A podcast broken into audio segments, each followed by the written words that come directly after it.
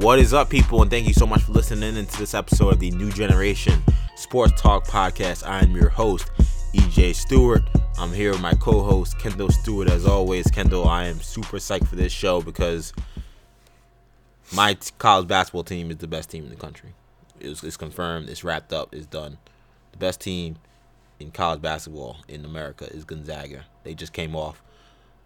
I don't know if I would call it upsetting. I saw it said Sports Center had upset alert. I'm like number three. They put the upset alert for yeah before the game was over. Like it was a halftime. Yeah, Yeah. upset alert. Oh, that's that's disrespectful. It is disrespectful. But Like, look, as you're a Gonzaga watching- fan, you you respect this kind of disrespect. I was constantly. watching uh when you guys were playing last night. I Yeah. think it was against when you guys were playing Arizona. They put the upset alert because Lipscomb was about to be TCU, and they ended up beating TCU. And I was like, oh, that's pretty cool. You know, upset Yeah. alert in non-conference season kind of weird. But, they put an upset alert for Gonzaga over Duke. Yeah, that's just ridiculous. That's just like Gonzaga played in the national championship game more recently than Duke has. yeah, yeah, basically. Like, I mean, how was they were in the championship just the season before last season, and they're the number three team in the country. They're playing a number one team, who Gonzaga was ranked ahead of before last week. yeah, Before- yeah, well, before that- preseason they were better, Yeah, and so- that was a couple weeks ago. Yeah, um, boy, Yeah. Sports Center, ESPN, got gotta love the disrespect. But nonetheless, uh, I I thought Kendall that game we just watched. We recording this on Wednesday. I thought that that was a spectacular game. Gonzaga beating Duke 89-87.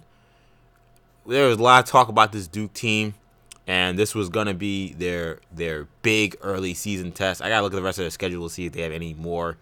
Play Indiana, I believe, on Tuesday. I mean, That's it's not gonna be that's not gonna be as tough as this game. at home. They they played no road games until like until like mid January. That's kind of surprising. I feel like K. I don't know, maybe just the home and home thing, the home and home thing got away from him. But I feel like he likes to do more neutral site stuff at least. Well, they do play. They play neutral site games. And I know, I mean, they had a whole But tournament they don't here, play like a true. They don't play a true road game till like might be till conference players. still surprising. I don't really get that. Yeah, you're right. Because Indiana, which is uh, home, Stetson. Generally, their one road game Yale. is is in the ACC Big Ten. Yeah, one of these games are going to be at Madison Square Garden because they always play Madison. Jay Square Williams Garden, was talking about it during the telecast during halftime of like their last game. He was like, "He's like, I only played one. I think he said he only played one true road game his entire I didn't realize that. career at Duke. I'm like, and it was probably the one year like the one year in the Big Ten Challenge where they were probably where they were Yeah. forced to play on the road. Well, they get so much abuse on the road in conference play. I mean, case I'm not going to subject my boys to that. yeah, he's not during the himself to non-conference. that. Oh yeah, I know. Yeah, He's probably like, I don't want to deal with that. Yeah, he's like, I'm too old for that. Um, but uh, so yeah, this is definitely their toughest test that they're gonna have in the non-conference easily. You can make the case. You can make the case it might have been the toughest test they're gonna have all year. Uh, they're gonna have Virginia, and that's gonna be the the next big test. That will be Are you uh, are January 19th. This was a tougher test than the Kentucky game. uh, uh I, I'm sure Zion and uh, RJ and Cam Reddish and Coach K would all agree that this was much tougher test when in this one. Marques Marques Bolden after the Auburn game, they asked him about playing Auburn. And he was like, "Yeah, you know, this is the best team we played so far." I was like, like three games. Well, I was like, they played Kentucky first game of the season. He's like, "This is Well, look, he said like point blank, "This is the best." All right, but Kendall, is he lying though? I At mean, the time, was he probably not, lying? But I mean, Kentucky was the preseason number two team in the country. But we know that was trash. Yeah, that clearly. was a hella trash decision. Like Clearly. I don't know. Like I when they did it preseason, I, did- I still didn't get it. I, I don't think he was being inten- I don't think he was intentionally trying to shade Kentucky. I don't think he was either. But that's that's just how it came off to me. Cause I'm like, dad, yo. yeah, I think we'll talk about I think Kentucky a little later in the show. But they, Yeah, they, they have not had a good week. Yeah, they've had an awful week. they, they've not had a good that. season. It's not been a good. It's not been the the season start to the season. that I think Cal would have liked. Should Duke fans uh, panic? No. Um. I, I honestly, if I was a Duke fan, I feel more encouraged by this game Really? than maybe I don't know. other people would think. And More maybe that's surprising. You think I would say that because Gonzaga won. I feel more encouraged. Look, I know. Look, I I'll go to Gonzaga well, you're a. Gonzaga fan, so you're like, yeah, it's a great game. no, no, Duke. I'm gonna keep it 100. Like like you lost to Gonzaga without Killian Tillie, and they played back to back. You played back to back, but they just played back to back with down one man. So okay, that sounds a little alarming. But if I'm a Duke fan, I got this uber young team that's still learning chemistry, going up against a seasoned veteran Gonzaga squad, a squad that's so well coached under Mark Few. And I think they, I think, I think they kind of got out schemed in the first 25 minutes of that game. I just think that Gonzaga knows what they're doing on offense every time. They know how to get good shots every time, and then they got hot. And that's a terrible combination against a team of freshmen who are still trying to learn defensive principles, still learning how to, you know, impose their will the games, how to get stops when you need stops, and still trying to learn how to win. So the idea of that team, okay, they got clobbered to start the game, and that they were able to knuckle down, get some stops defensively, which I think was aided by I, I think Gonzaga was really running out of gas those last eight or nine minutes. But still, I mean, you gotta get the stops, and they got the stops, and they grinded to come back in that game, and to see those young kids, especially Zion and RJ, battle their way back into that game, slowly grind their way back into that game. Tre Jones, I thought hit some big shots. To me, I look at that and I say, okay. In theory, if we had to play this team with Killian Tillie, that's going to present some problems. But the fact that I got this young team played back-to-back games against maybe the most well put together team in the country in regards to like chemistry, talent, like combination, not just Balanced talent. roster, yeah. yeah, talent, roster, coach, everything. This might be the most well put together team that's like ready to win a game in November. I was two points away and four straight defensive stops or defen- uh, offensive plays where I didn't even get the ball on the rim from winning the game. I'd feel encouraged by that. I know Duke fans, everything needs to be a win. They expect greatness, so maybe there's a little bit of disappointment. But I, I came away as a Gonzaga fan, no shade at all.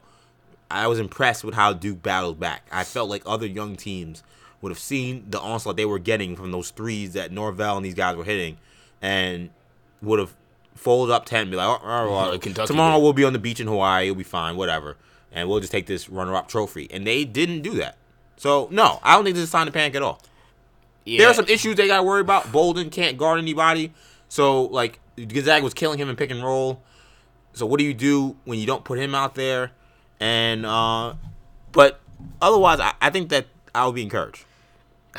for me, I mean, if you're Duke, this was basically this game was like a, a blueprint for why I was not nearly as excited about this team as most people were, um, and for why they weren't preseason number one. Um, Cam Reddish did not play well. No, You know, he's a freshman. It's gonna happen. Doesn't make me any less excited for him as an NBA prospect, but this team's got no depth. I mean, Yeah. Cam Reddish did not play well. Who who stepped up in his place? Who off the bench? Who outside of their f- big four freshman class stepped up and replaced his production? I mean, no, they, Jack they don't have anyone who could do that. I Jack mean- White, in theory, could hit shots, but he relies on being wide open. yeah, you know, And like, if you play against a, a good defensive team like Gonzaga, it's those shots that he was getting against Auburn and against uh, San Diego State. Those shots, he he had no open looks there. Yeah. Uh, I mean, O'Connell, like, they need these guys to be. When, when Cam Reddish isn't playing great, or when RJ Barrett isn't playing great, they need those guys to give him 10, 15 points. Mm-hmm. And I don't know if those guys are capable of doing anything besides hitting wide open threes. Yeah. And that's a problem because this team isn't. They, Coach K didn't recruit eight McDonald Americans. He recruited four, and that's. I mean, I mean for most people that's a, that's a lot. If you told me I got four McDonald No, no, Americans, yeah. we have a squad. Yeah. But But we had nothing else. yeah, the, the rest of his team is gone. Yeah. You know, now he's relying on guys that. I mean, Alex O'Connell was a four-star recruit, and Jack White was a big-time guy coming out of Australia. But like, now we're asking these guys to be like. You, now, you if RJ Barrett doesn't play great or Cam Reddish doesn't play great, I need you to go out there and score twenty. And these guys aren't capable of doing that right now, and that's a concern because, like I said, Cam Reddish is a freshman, RJ's a freshman, Zion's a freshman. These guys are gonna have bad games, especially on the road, especially in ACC play, and and especially in the NCAA tournament. And in those scenarios, you're gonna need guys to step up. I mean, look at last night for Gonzaga. Zach Norvell didn't play great uh, in the first half, but you guys were able to weather the blow because you guys had deep. You guys were either a deep team with guys off the bench that you could rely on Yeah. to replace that production. And I mean, or look at the fact that Killian Tillie's not even there. Yeah. And you guys just beat Duke. If Zion Williamson didn't play, they would have lost that game by 25 points. Like, yeah. so that's that's the whole. That's my biggest concern with Duke. Is one, like I said, they can't survive an injury. They can't survive foul trouble. They need all their guys. And mind you, Tre Jones played arguably the best game he's played all year. Yeah. I, I don't know if he's gonna play this well going forward. He's really the guy that quote unquote replaced Cam Reddish's production. Yeah. But you're gonna need all these guys to play great every game, and that's not gonna happen with freshmen. Yeah, I mean, I get those things. I think you gotta hope that some of these other guys, uh, DeLaurier, White, they only played O'Connell three minutes in this game. He took some crazy shot, and they were like, They just pulled him out. The game. Yeah. and we were watching. Me, and- me and uh, our brother Henry were watching it. He was uh, he was like, I hate when guys have this kind of tunnel vision where they don't even look to pass the ball. He's like, that kid just took it Look, and shot the ball. as someone who's played on teams where you don't know if you're getting in the you, game. you don't know if you're getting back in the game, man, you getting that you getting that rock is going up. I told Henry, I told Henry that story of you. I was like, EJ always tells the story Oh, of when I got in the game. Oh, yeah. When I was playing high school, I had the predetermined mindset yeah, shooting if, the if- shot. yeah. If I got the ball and I had any kind of space, the shot was going up. there was no hesitation. There was no thought about what the offense was running. It was going up, and I luckily I was a decent enough shooter that like you know I didn't shoot a poor percentage, but yeah, I'm going and like that's what every player thinks. That's not like me. Like oh yeah, if you don't play a lot and like you get out there in the game, like O'Connell's a guy who like you know is a is a was a decorated high school player where exactly. he's from. Like he thinks he's nice. He is nice, like on some level. Right. He's playing three minutes for Duke. Like he gets out in the game in a Maui final against Gonzaga. He he's gets open? He's putting the ball up. Exactly. I'm not gonna blame him for that. But um, Honestly, it's a problem that he only played three minutes because again, they rely they were gonna rely on him to. I know. to I think important. the issue. I think the issue becomes. I think for a guy like him, I think the issue was uh, he can't guard anyone on the floor. Right. He's a complete liability. Bolden was a complete liability And they were Gonzaga pick and roll so him hot to death. offensively. And uh, Clarke and Rui are so good in that pick and roll slip action. If you can't guard pick and roll as a big man, and you know Bolden, I know he's been recovering a knee injury. Like y- you're you're not you can't do anything. Yeah. You know, and I don't know why Auburn couldn't Auburn couldn't exploit that a little more. Like Well- Bolden played great the night before. But Gonzaga killed them, and they had to pull them out the game. That's why have- played so much because doesn't at least can guard it a little bit. Auburn doesn't have the stretch bigs that Gonzaga. has. Yeah, yeah, that's an issue. Uh, for the issue for them, and that's something I'd be worried about with with Duke. But again, I, I wouldn't be super concerned. You know, a nine for twenty five from Barrett. That's uh, my problem Three, with a three for man. nine from Reddish, but I can't expect I'm gonna get those kind of games often. And I get that game and I lose to the number three team in the country. I mean, I'll look, be it again. there are gonna be one of the best players, but still, There are gonna be games like the gonna okay Kentucky game where Zion and Barrett both scored 35, and they're gonna look amazing. But there will also be games where those guys look like freshmen, and I don't know if Duke can survive those games.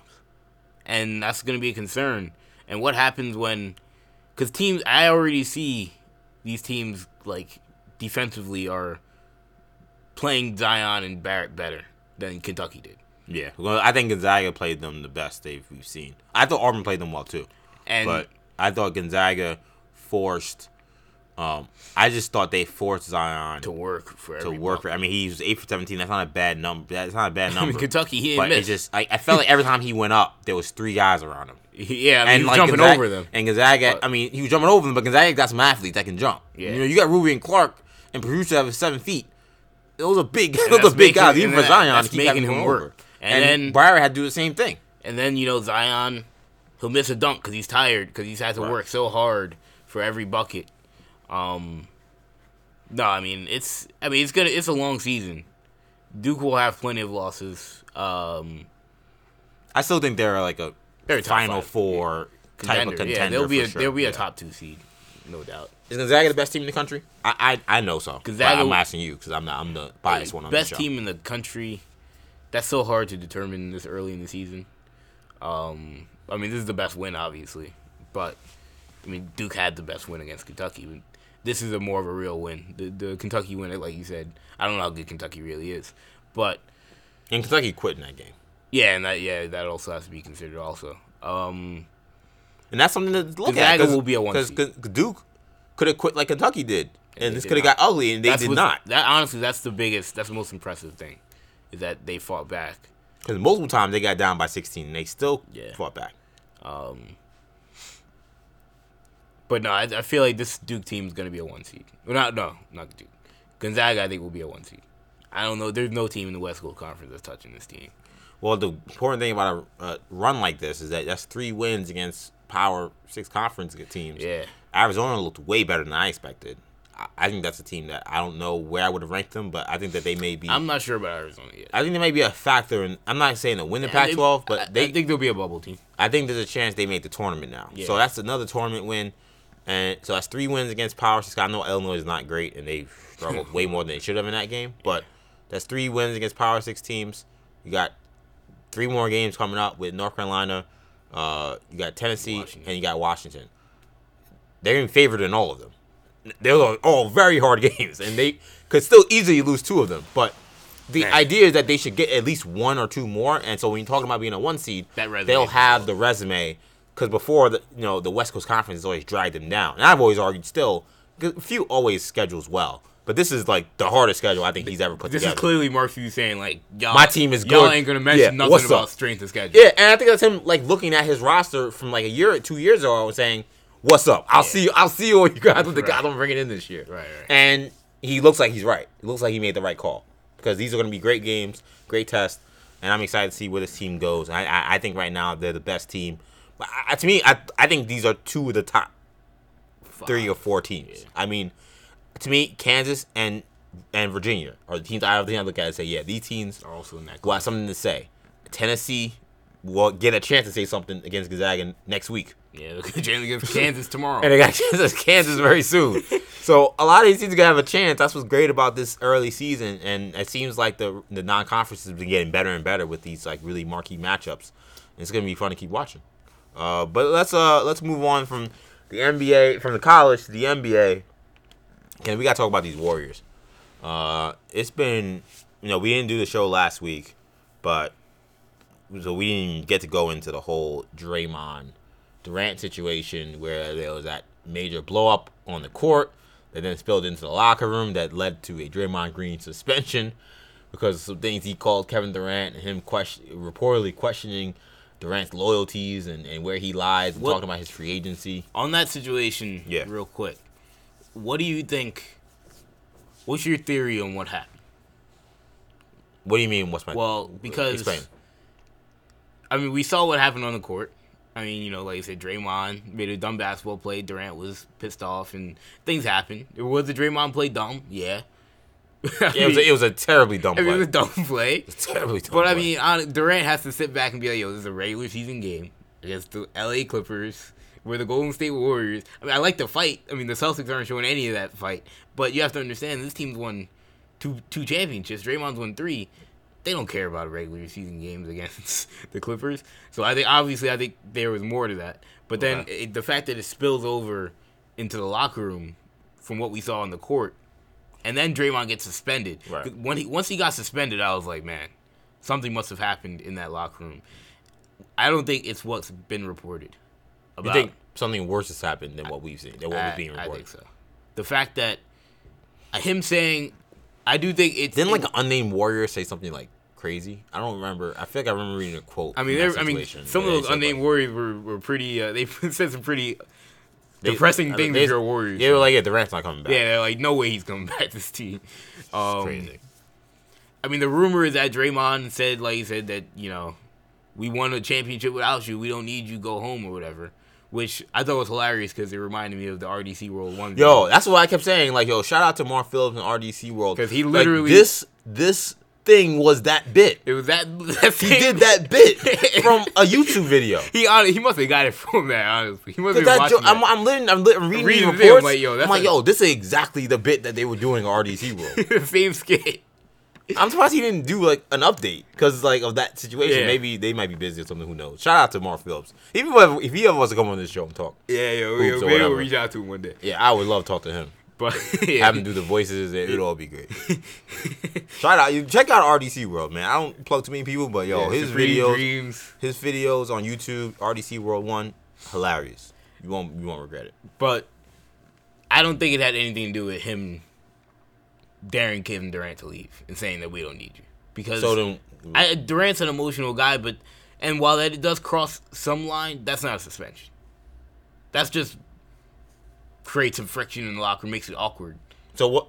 But I'll tell you what I think, but what do you think happened? my I, you, you clearly I, I. I, I, you don't know. I don't know. That's why you're asking I, I don't. I don't know if Draymond they said it wasn't physical. So I don't know if he cursed him out. Like I mean, even cursing, does that get you a suspension? I mean, Yeah. Here's what I think. Here's why I think. Here's what I think happened. I don't think that reporting is that off. So I'm not with you there. I think that something close to what happened happened. I'm not saying that the reports are lying. Right. I'm saying there's more, that it. being left out. I think. I think this is more to do with this team being tired of Draymond's nonsense than we think. I think everyone's pinning it to oh, it's him and Durant, him and Durant, and like yeah, that has a lot to do with it. Like the guy that they're trying to resign. If you go out there talking crazy about how this guy is soft and he he, he we don't need you and stuff, yeah, I mean that's detriment conduct detrimental to the team, Right. detrimental to the future of the team. Everything about that is detrimental. He's supposed to be the guy recruiting him to stay on him. He's telling him to get the hell out of there. So all that's true. But to me, Dray, uh, the way I saw it, you asked me what I see there, I think Draymond flew over the flew off the handle. I mean, I'll get to my issues with Durant, but I don't have many issues with how he handled that situation, from what's been reported. Right. Draymond made a stupid play. If I'm playing in the game and I'm the best scorer in the world, and you make something stupid, I'm gonna say something about it. And if I'm the leader of the team, or one of the leaders of the team, and I have a relationship with Draymond where we've gone back and forth, so we can challenge each other, we can push each other, and I'm really upset about it, I may push you even more about how stupid that was and how this is gonna see, cost us I don't game. know. I thought Durant. I thought he overreacted a little bit. Only I- I because don't, but I don't think he was very demonstrative. I think he like was saying, "What the hell, dude? What are you doing?" Like that was a. I mean, yo, Kendall, that was a You have to- ridiculous play. he you have to trust Draymond Green though. It's not that he doesn't trust him, but That's I think what- it's that's him the way it saying. looked. But I think it's him. Look at him saying. But that was. But Him Kendall, saying, "Give me the ball, give me the ball," and then he does a stupid play and Like, he curses him out. do I- do I- do I- Because do I Draymond's like- like, "Yo, I'm not a scrub. Like, Right. don't talk to me like that." Do And I that's the way it looked. do I like? I mean, I never really like team player teammates showing up teammates. I never liked as a player. Don't like it when I see it. So the clapping hands, kind of getting If upset. that was Patrick. McCaw, who is still a free agent for some reason, if that was Patrick McCaw, Yeah, the dude, or the guy come off the bench for them that like was playing in like China. I can't remember the guy's name. Damion Lee. No, not Damion Steph Lee. Steph Curry's brother-in-law? No, no, no. Uh, what's the- guy? The guy he played good for him this year, McKinnie. Oh, yeah, Lonzo yeah, McKinnie. He took it. He just took his spot. They're like, we'll just replace you with some some random guy. McKinnie's playing great too. But if, if that was McKinnie, then you, Durant do whatever you want. I mean, that dude. I mean, he's he he deserves to get cursed out if he decides to go one on five, and and not give the ball to Kevin Durant. But Draymond Green's an Olympian, a three time champ. I think. Look, I, again, Durant. Some teammates, some teammates are more forceful about when they're upset.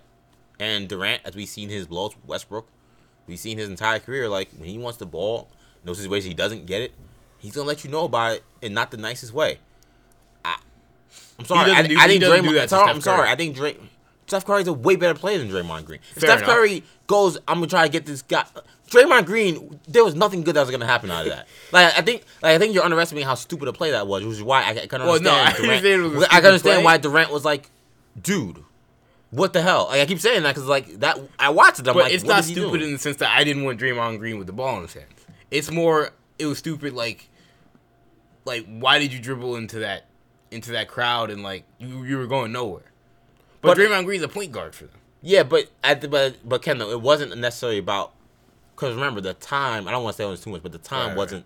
There was only like five or six seconds, so it wasn't like if it's 15 seconds, he's pushing the ball. That's different because you know, okay, there are options he could. Yeah. Because if you push the one, the guy that's taking the ball is taking the last it. shot. Yeah, he's if you run ball four seconds left on a full, that's it. He so that's why Durant was like, we don't have time for you to be doing your foolishness, which is what happened. So.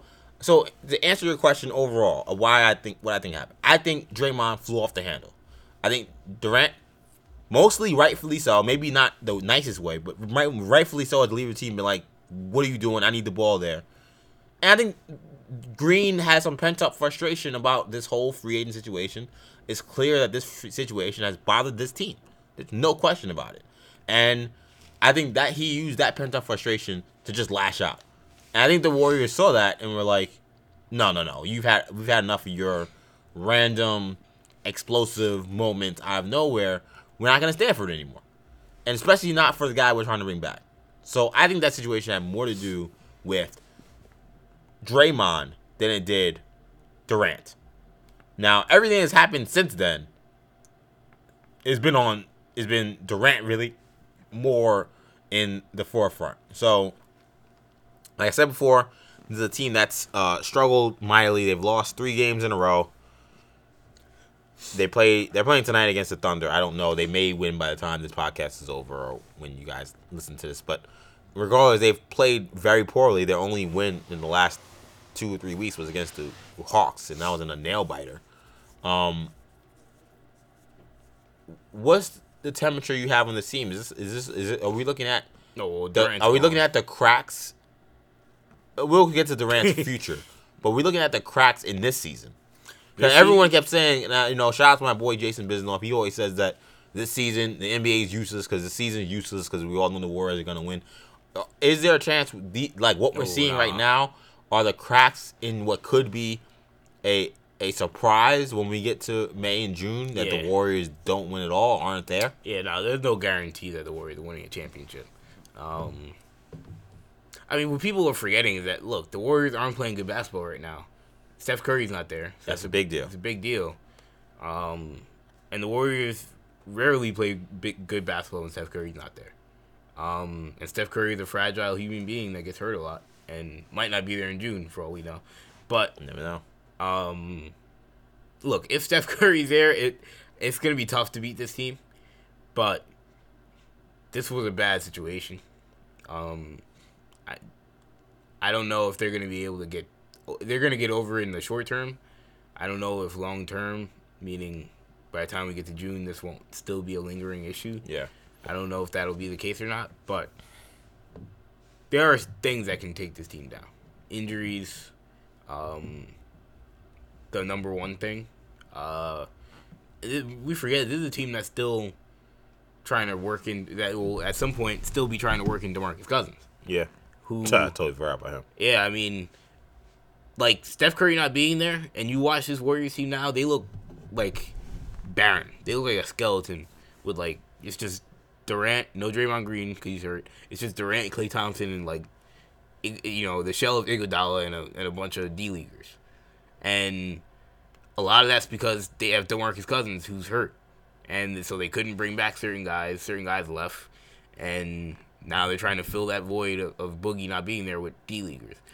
Right. Will that be the case in June? You would hope not. But what will Demarcus Cousins look like by then? I don't know. So there's a lot of there's a lot of factors that go into whether or not this team will be good, and then maybe they'll be good, but whether or not they'll be a surefire championship team, and then you have to look at the teams they will be facing. How will Houston look by then? How will the Lakers look by then? How will Denver look? And then how will teams like Boston, Toronto, and Philly look?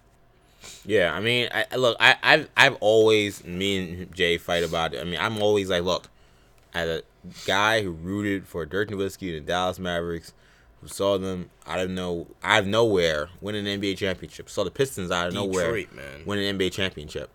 Yes, ninety percent of the time, best team wins. Best team on paper for the most part. The team that looks the part in the NBA seven game series is hard to overcome that. You don't see that kind of those kind of upsets.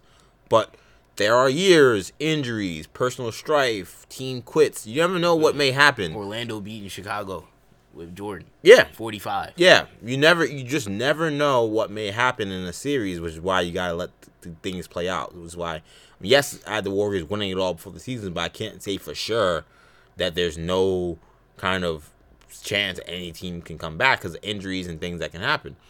A couple of things I picked up from all this debacle. One, we've learned, I think, in this situation, why Curry is really the more indispensable player on that team than Durant. Yeah. And we, partly we know that because we've seen them without Durant. They've went to the champion two years in a row, won one. But I think, I think Curry's temperament as a leader also makes more sense for the guys they have than Durant if Curry's not there. That's what I'm saying, man. Durant is a lot more of a confrontational dude. Would he have cursed out Draymond Green? No. He's a lot. might have been upset. Durant's a more confrontational dude. I think Durant's a dude that takes. I think in order to make him comfortable in terms of him being able to be effective, it takes you like sacrificing more calling more plays for him, doing more things for him. Whereas Curry, he's the point guard already, and he's willing to go off the ball if he has to to get his shots, but he's also a very willing passer. Not saying that Durant isn't, but clearly they all have had to work to appease Durant. I feel like Curry just is. I feel like his game hasn't changed since Durant got there. And I think his temperament with someone like Draymond makes more sense with Draymond, Kerr, just the whole team, how they're all set up. That he is is the real MVP, no pun intended, of course, with uh Durant. Durant may be the better player. We can argue that, have that discussion, and I, I'm not saying someone's wrong for saying that. But I think for this team, he is the most important player. I also am I gonna ask the same question. I feel like I I've asked Kendall. Maybe it seems like it's a quarterly question now. I'm gonna ask it again. Are we sure Kevin Durant's okay? Oh man, going back to the man. I've said this about three, two or three times. Kendall, we had this dude being heckled by fans calling him Cupcake. Going over to them, walking literally up to the stands while they losing to the the lowly Dallas Mavericks, getting schooled by a rookie. Luka Doncic, my boy. I love Luka. You love Luka, but getting schooled by a rookie.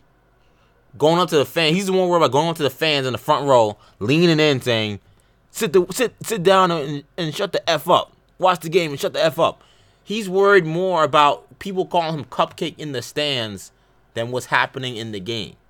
We know his social media activity. We know how sensitive this dude is. I'm gonna ask the question again because I don't want there's a tendency.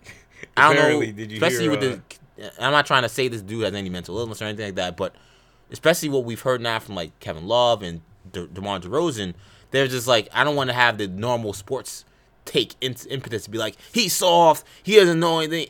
I, like Kevin Durant to me has obviously changed, and you see he also uh, liked the comment that said Draymond getting traded if, if DeMarcus Cousins is healthy. I, I'm saying it now. I'm watching. I'm looking at it on your on your Instagram.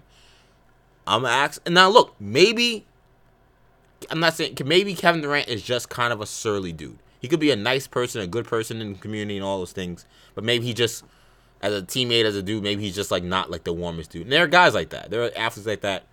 You know, Jim Rice was like that. And maybe the guy he says the guy he was before was a fraud. So maybe this is who he really is. But I don't know. I I I, look at something the way he's moved, and I I do start to wonder. Okay, is something more wrong with this dude? And as I look at my New York Knicks flag hanging in my basement as I do this show, I'm not gonna say I don't want him on the Knicks, but you can't take fans from the opposite team calling you a cupcake. You gotta walk up to them and confront them personally. You're not built for New York. And Knick fans, we got we got to start keeping it 100 with this. I look, I'm we all want him here. I want him here. I'm not saying we shouldn't not recruit him, but you are either putting blinders on or you're lying to yourself if you don't think how he handles the media. He's telling reporters, "Don't ask me that question again." Like he's gonna fight somebody in a freaking press scrum if they ask him a question about Draymond Green. you trying to tell me that that doesn't concern you coming to New York City? When we talk about, we want guys with heart, guys that aren't scared, guys that can take the pressure, guys that can take the heat. Say what you want about Carmelo Anthony, he wouldn't pull none of this garbage. No, he let it. He was just he was absorbing. He was a professional, and anybody who roots for the Knicks, you could at least say that about Carmelo Anthony, whether you liked him or did not. The guy treated himself like a professional. He treated other people like professionals. That's why so many people like him. That's why I think all these people honestly have been kind of caping for him, despite his issues he's going through. But New Yorkers, if you're not worried at all about Kevin Durant wilding out for the last two years and thinking that it's gonna be totally fine when he comes to New York, you're you're just completely your head is in the sand, or you're lying, or you're you're literally lying to yourself. And like you know what, we've lost so much, we've seen so much thing. Maybe we don't care, and maybe that's fine. Again, I'm not. This is not a rant to say I don't want Kevin Durant here. He shouldn't come here. I'm sure if Kevin Durant sees this his podcast, he'll probably tell me I'm a podcaster with you know five followers, get off the right, internet. But that's the point. That's the point. So, if you look closely, you'll see one of Kevin Durant's comments uh, on our new generation media. yes, please to get all the followers we can. I guarantee you, Kevin Durant will comment on this podcast. Therefore, you guys just keep listening. But look, I, am just saying, man. I, I I do sincerely hope that somebody, some old head, can kind of sit him down, be like, "You're winning championships. You're a great player.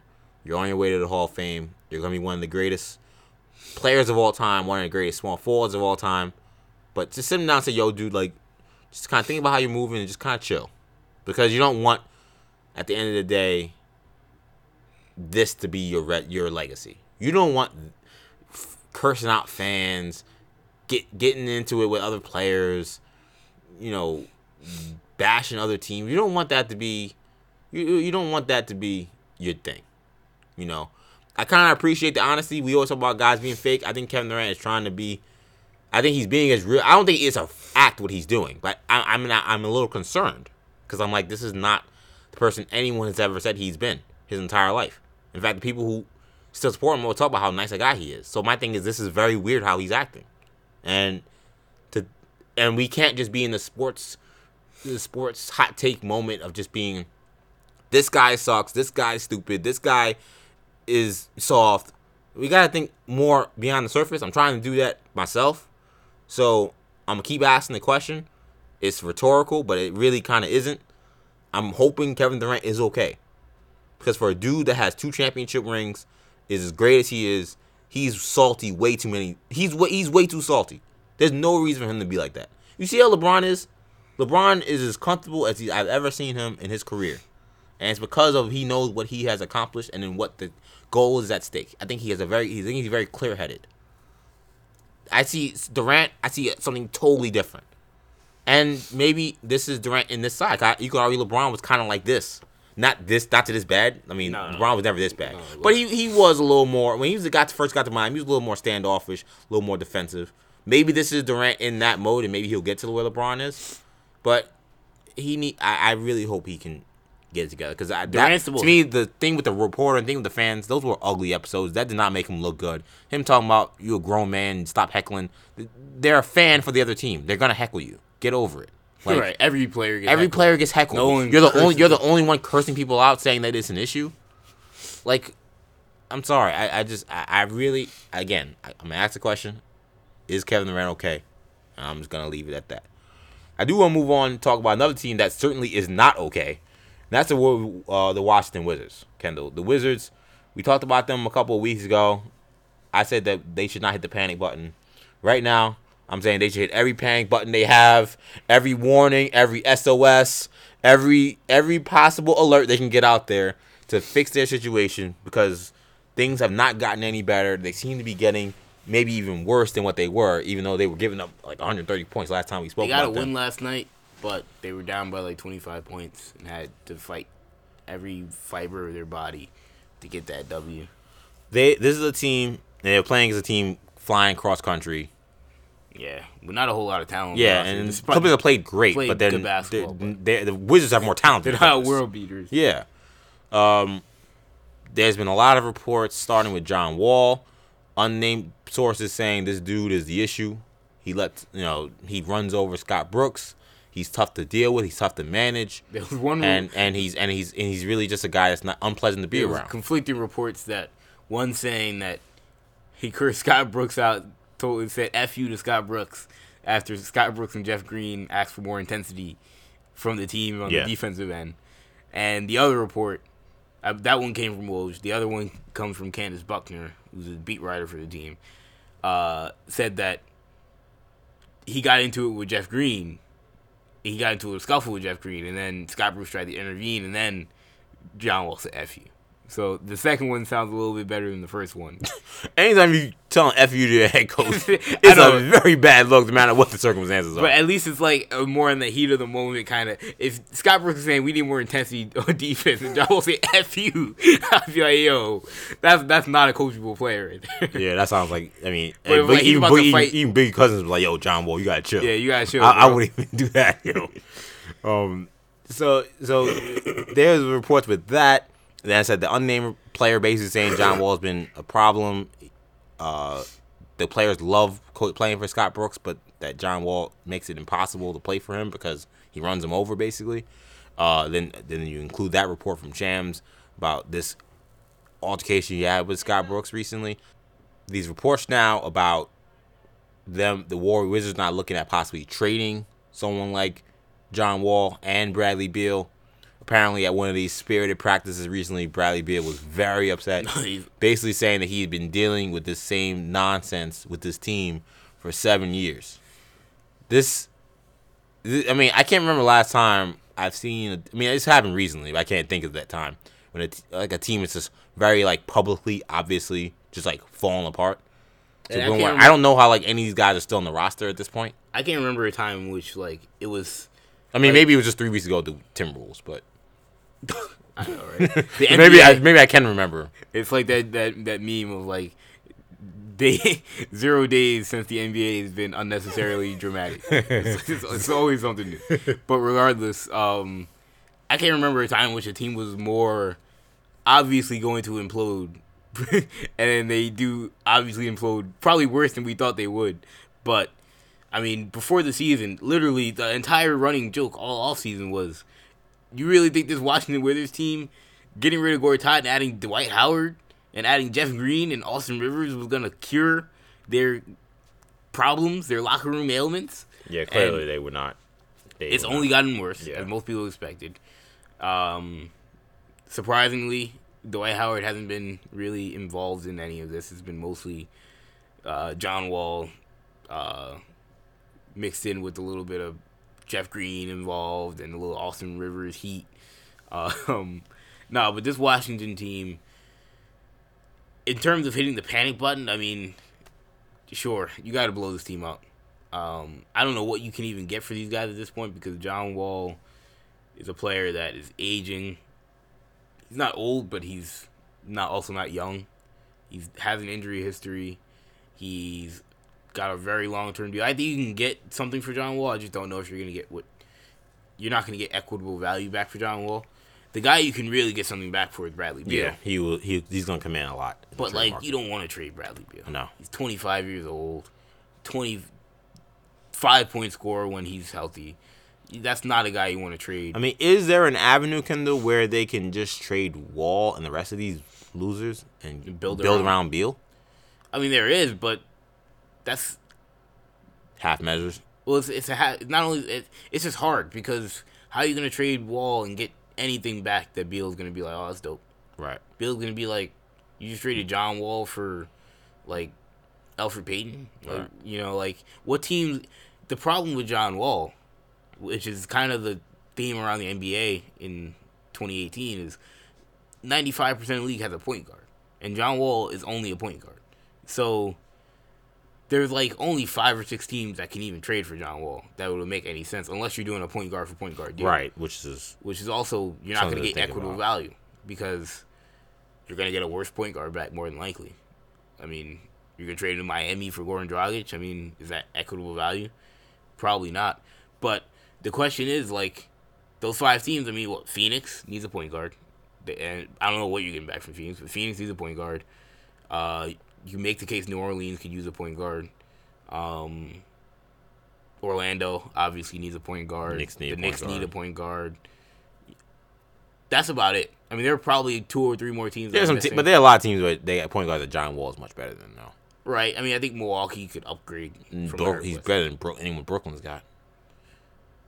Yeah. John Wall is better than D'Angelo Russell. Well, he's better than D'Angelo Russell, but like, if you're Brooklyn, do you feel like Right? Is he? Is it like whatever you give up? is it worth Is it worse? the upgrade? Yeah, because is John Wall really going to change life for you? And it's the same thing with the Knicks. Same thing with some of those teams you just named, and those teams that you just named. Like Phoenix, like desperately, like but they don't- Phoenix they have nothing. Has, nothing to offer. Yeah, because they're not giving up Booker or or, Ayton. or Ayton. everyone else is a bust. Yeah, you so know? there's nothing I mean, on that team. It would have to be Bridges and Josh Jackson, which is I mean it's a decent haul, but like if you're Washington mean, now, you're saying we got we're blowing it up. I guess it's decent. I mean, Now Josh we're getting two more average wings Year to two- add to our year list of average wings. Year two, Josh Jackson has not been impressive. Oh, he's been awful. He's So like I, don't, I don't know if I can say that's a decent haul. I think that's a terrible haul. I got to even give you a multiple, you're getting two multiple, a multiple time. All Star point guard. Well, I got one guy who looks like a bust in year two. Not giving up on Josh Jackson, being clear. Just saying that's what he looks like when Yeah. he's playing. He's still someone- very young, so you can't just give up on these guys anymore. But Someone did a redraft of that draft, and he wasn't in the, top 15. he he shouldn't be. Like, Yeah, it was sad. He shouldn't be. like, he, he, Jackson on this he, he's he's got some problems. I, I don't. Where did I rank him? I ranked him four, third amongst them small forwards. I, I feel good about that.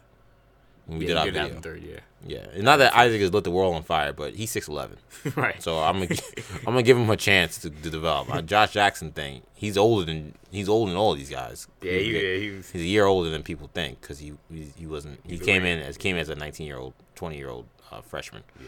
So I don't know, man. I, I just I, I think the Wizards situation is Honestly, Not I'm trading, tenable, If. I'm Washington, I'm trading Beal.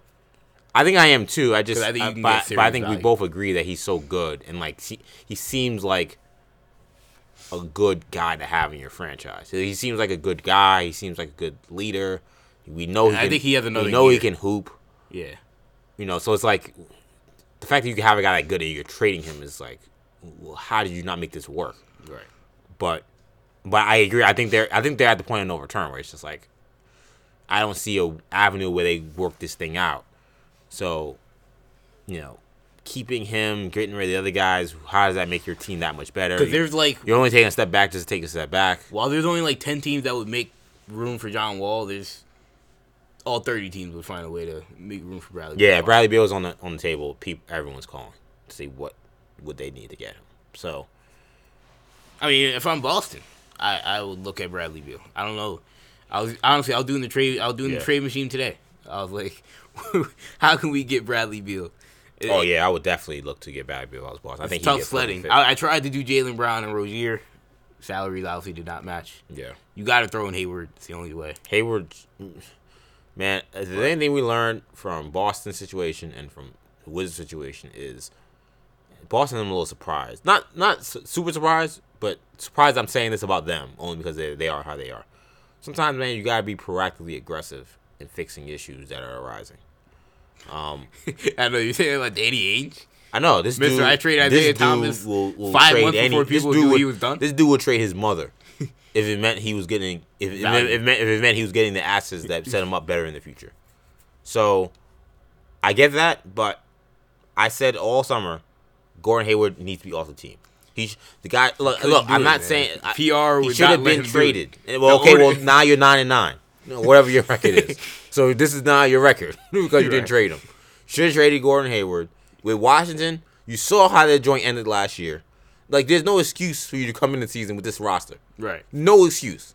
Like Otto that's Porter shouldn't have been on the team. like there's no like that's why I If you can can't control feel it. that sympathetic for like Ernie Grunfeld and like that roster because Yo, it's how's like Ernie Grunfeld still got a job? I don't I don't know. He's I been don't- there, I believe, since Jordan left. Yeah. He's been there since Jordan left, which was what, 15 years ago? And from what I've heard, they haven't won 50 games since he's been there.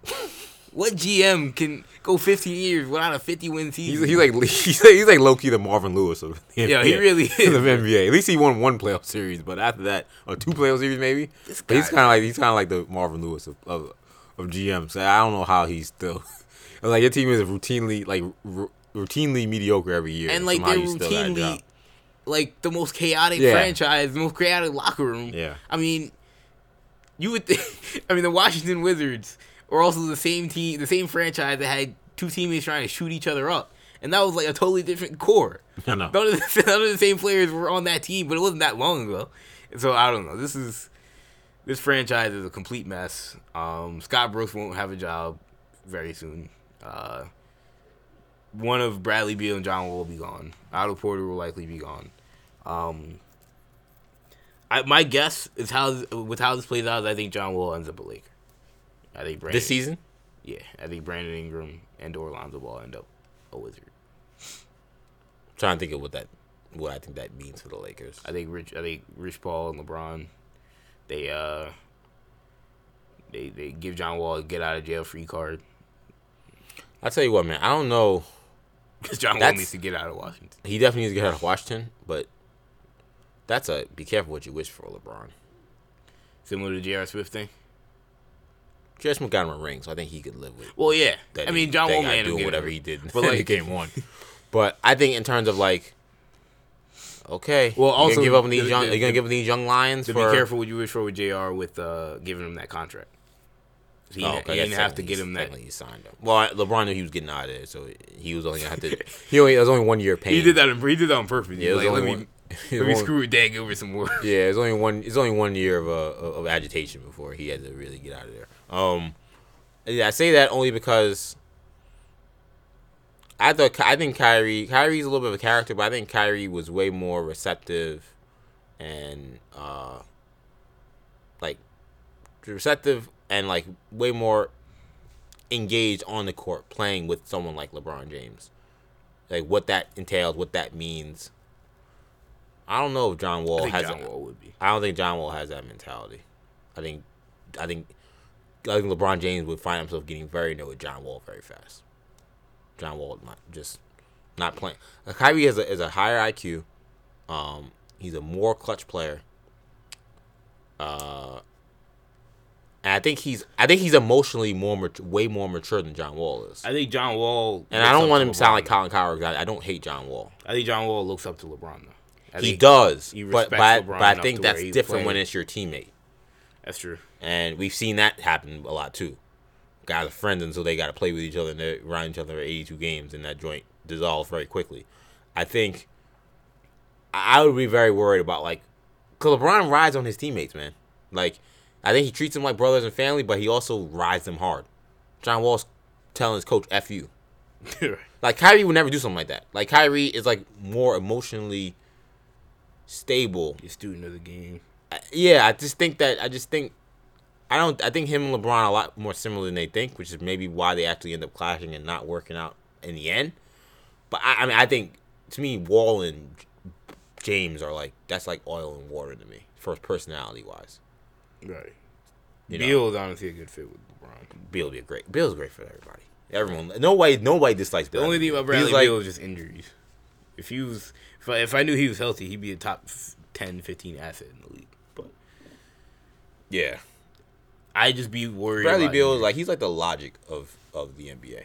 Like no one in the NBA disliked Bradley Beal. Like he's no one that dislike about him. He's a good guy. He works hard. He's talented.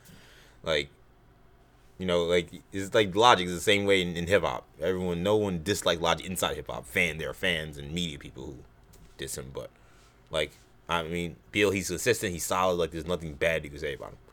So I don't know. This was a situation, man. I I, it, it befuddles me that Andrew Grunfeld came into the season with that roster and thought that they were gonna win. Like to me, I, honestly, that's where the owner I think has to step in and be like, "No, no, we ain't doing this. You, you you're gone." And the fact that he let them get to this point uh, says a lot. I think about where they're headed. But from one chaotic situation to another, because we're just having fun with like NBA chaos today. Uh, the Sixers situation is becoming a lot m- more uh, turbulent with Markelle Fultz. He now has this mysterious shoulder specialist appointment that he's having next week. Yeah. Apparently Uh, he's got a wrist problem as well. Yeah, then now source reporting saying that he has some issues with his wrist as well as whatever the issue is with his shoulder, which we don't even know. We don't even know if he's even injured. Last He's week just he seeing said a, he was fine. Just seeing a specialist. Elton Brand said we knew nothing about him seeing a specialist. We knew nothing about an injury. Elton Brand went as far as to say he was like, I don't know why he's coming back next week. He was like, he's like, I talked to his agent. I was like, why? Why does he? Have, why does it have to be next week? Why? We got games this week. you know, basically, like, why is he taking a week off? Why couldn't we get this appointment moved up to like tomorrow? And apparently, his agent was like, they they can't see him earlier than next week. So I'm like, all right, Yeah, and what? Why he can't play in the meantime? yeah, because he's been playing. Right. He said he was fine. So, yeah. I mean, The miscommunication is very alarming if you're a Sixers fan and you like Markelle Fultz. 'cause- if you're watching Markelle Fultz shoot, uh, I feel bad for you because it's a sad sight. It's I feel bad for Markelle, and I, I don't want to joke too much because actually it's kind of a sad situation because yeah, man. I you I, you know how high I was on Markelle coming out. I was coming high. out of college. we got the YouTube video. You were high on my high school. Obviously, the we both were receipts are out there. Yeah, I mean, this kid was a dynamic talent. I don't want to say was because that sounds like it's over. No, no, he was a dynamic. Talent. he was. I don't know what he is now. Guy, he was a dynamic talent, and I should be laughing. I know you're laughing. I'm trying not to laugh. It's, it's, it is a sad situation, but he he has struggled mightily finding a way to like simply shoot the basketball. I've never seen this before. Drew Hanlen, his relationship broken up. Yo, They, that they're, they're, not, they're beefing. Did you did you see? I, I was reading an excerpt from the athletic article today about the whole Drew Hanlen situation, Drew Hanlen situation, and apparently it fell apart after the first game of the season. Drew Hanlen was there. This was against the Celtics. Drew Hanlen's there. Fultz's mom is there. Fultz hits a jump shot, but then like the rest of the game shoots one for six, and Fultz Fultz's mom basically like I don't know she curses him out or basically goes up to him and like is like yelling at him saying you know the results aren't there. You know what's going on? Like you worked with him all season he still can't shoot. And Drew Hanlen you know I don't know if he put his head down and walked away or whatever but since then they haven't been working together and One thing when the mom yells at you, you just say yes, ma'am. yeah all all people out there. They- the mom is not happy. You do not challenge mom. they they asked him the the article the the writer that wrote the article asked him what happened with that situation. He said legally I'm not allowed to comment on my time with Markelle or anything that happened during that time period. Which I'm like, even well, that's clearly bizarre. we've seen. Well, I mean that may sound bizarre, but like clearly we've seen his lawyers are not afraid to throw that weight around. oh yeah, They're doing it with the team now, so he may have literally signed something with them. This has been a bizarre. I mean, Raymond Brothers, very respected agent out there, uh, very close with the Knick organization. That's why they took Mitchell Robinson. But you know, Raymond Brothers. happy. Hey, the Raymond brothers is good with me. yeah, no, yeah, exactly. I don't know how he's a Philly, but we got Mitchell Robinson. He's he's good in my book. You know, but Raymond Brothers is a good brother. I, he he's handled this full situation very oddly since last year. we uh, yeah, his management team, his advisors, his agent, they've all kind of been under the microscope. and they've just been very quiet, or they they've been very vague about what's problem.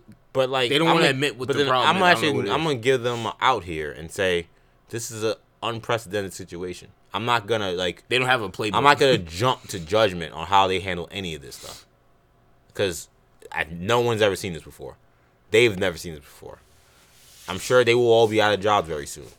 yeah, this is this gonna, is this, this is how this all ends. this They- is one of those be out jobs very situations where like he's gonna switch agent. Right. They're he, they're all gonna be out of jobs very soon with this client. Um, and I don't I don't know if they're mishandling him, but I just know that handling him is not gonna be very easy with what he's dealing with. There's the reports now that that his team and him have expressed interest in getting out of Philadelphia. That that was somehow fix the situation. I don't know what that means. Then the agent came out today. Brothers came out and said, "We have not had any conversation with Elton Brand, saying that we want to be traded," which is not what's being reported. There was also he's not like that. To me, that tells me, oh yeah, so you guys were talking about being traded because they didn't say he's expressed interest in being traded to to to the management. He just said that in camp. internally they've had conversations. So to him to not answer the question or answer the report and say something totally different tells me that's very true. There- that Markelle also- is thinking about wanting to leave Philly. Which he has no, there's nothing he can do. He has no leverage. He's a rookie. He's on a rookie scale contract, and he's the number one This is him. This is him flexing his. He has no. He has no. He has no trade value. Yeah. There's also uh, the rumor that he, and this is very much unsubstantiated. His agent denied that this happened, but there was a rumor that he, before his rookie year he had gotten into a motorcycle accident and injured his shoulder somehow, and that he's still feeling the the problems with that injury. Um, for a while, I I thought that that made plenty of sense, and again, his agent this week, or I believe today, came out and said that's not true. That there was no motorcycle accident. But um, if you just think about the timeline of like if he got hurt before after the summer league when he looked fairly good, and then injured his shoulder before training camp, and then came to training camp with a broken jump shot, but they can't tell you why he got hurt or how he got hurt.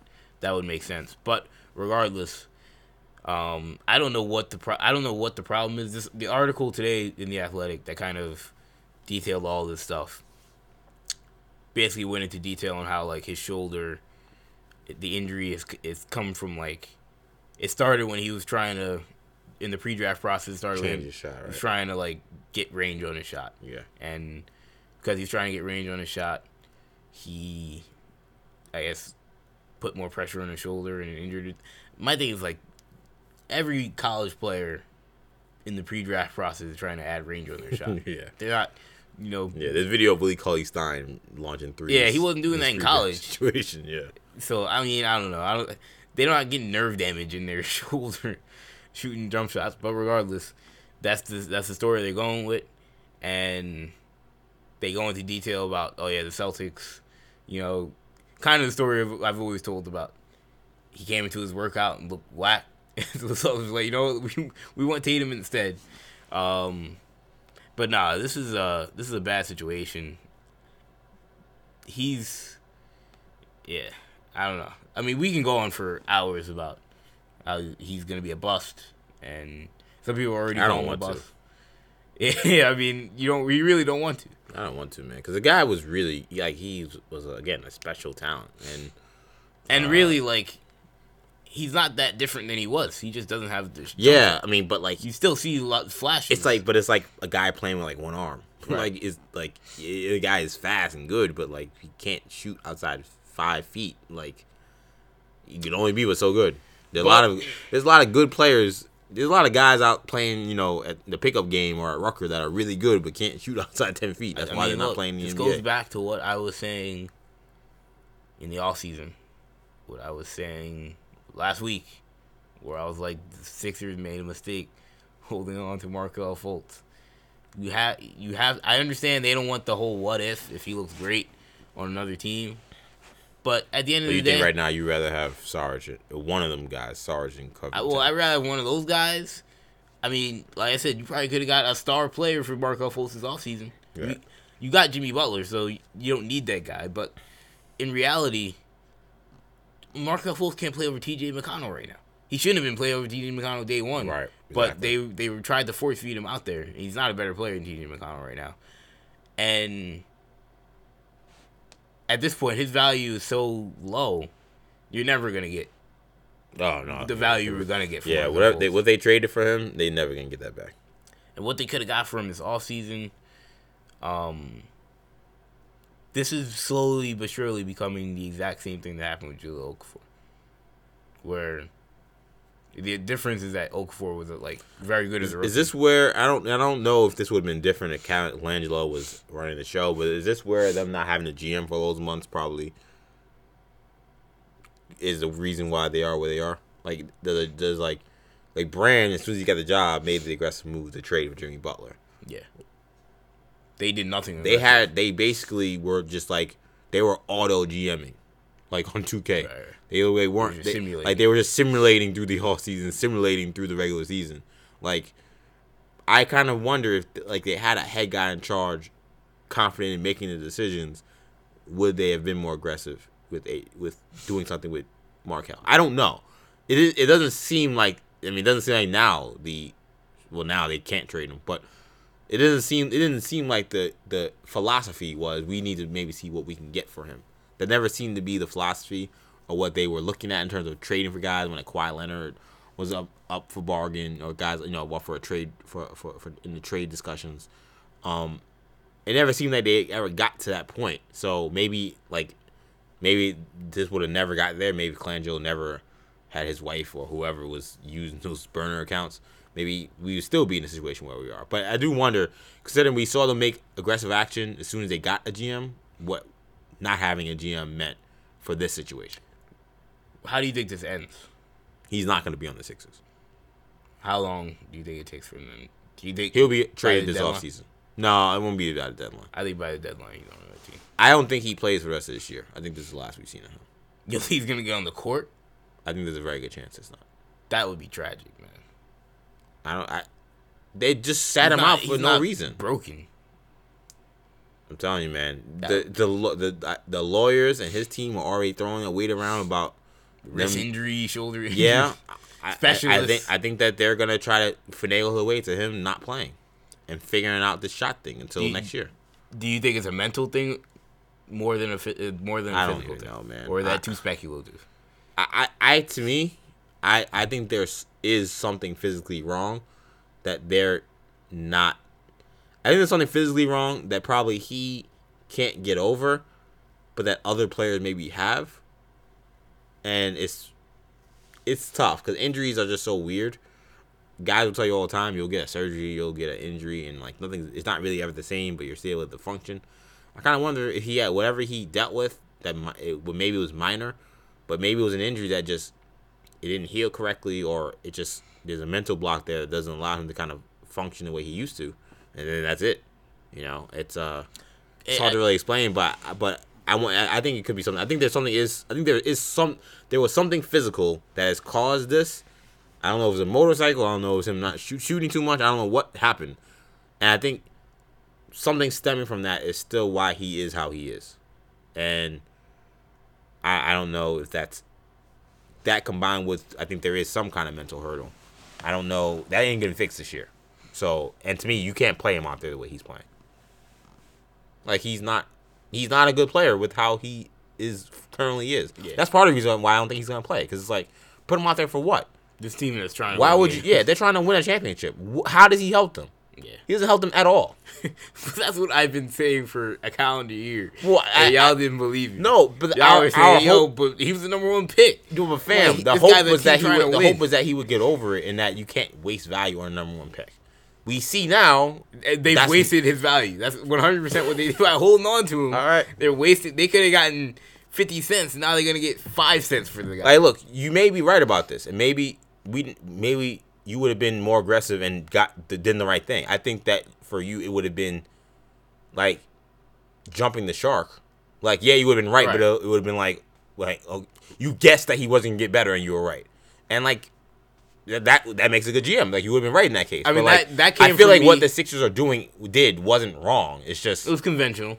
it just didn't. It doesn't appear like it's working out. They trusted that whatever was wrong with him was gonna be fixed.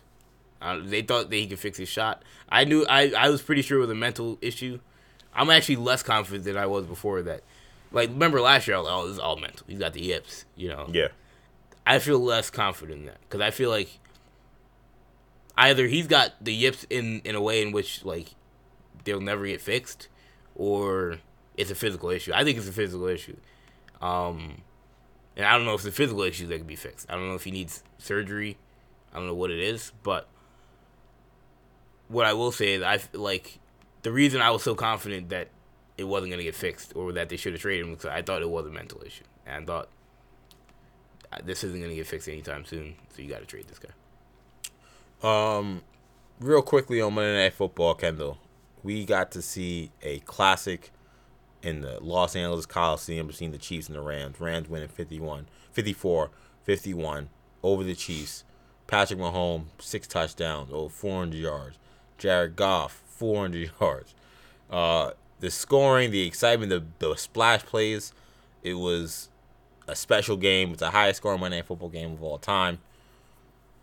Kendall, are these the two best teams in the NFL? Yeah, yeah. I mean that was a spectacular game. Um, it's funny, funny on uh, around the horn. There, the the headline for that game was uh, "Good football?" Question mark.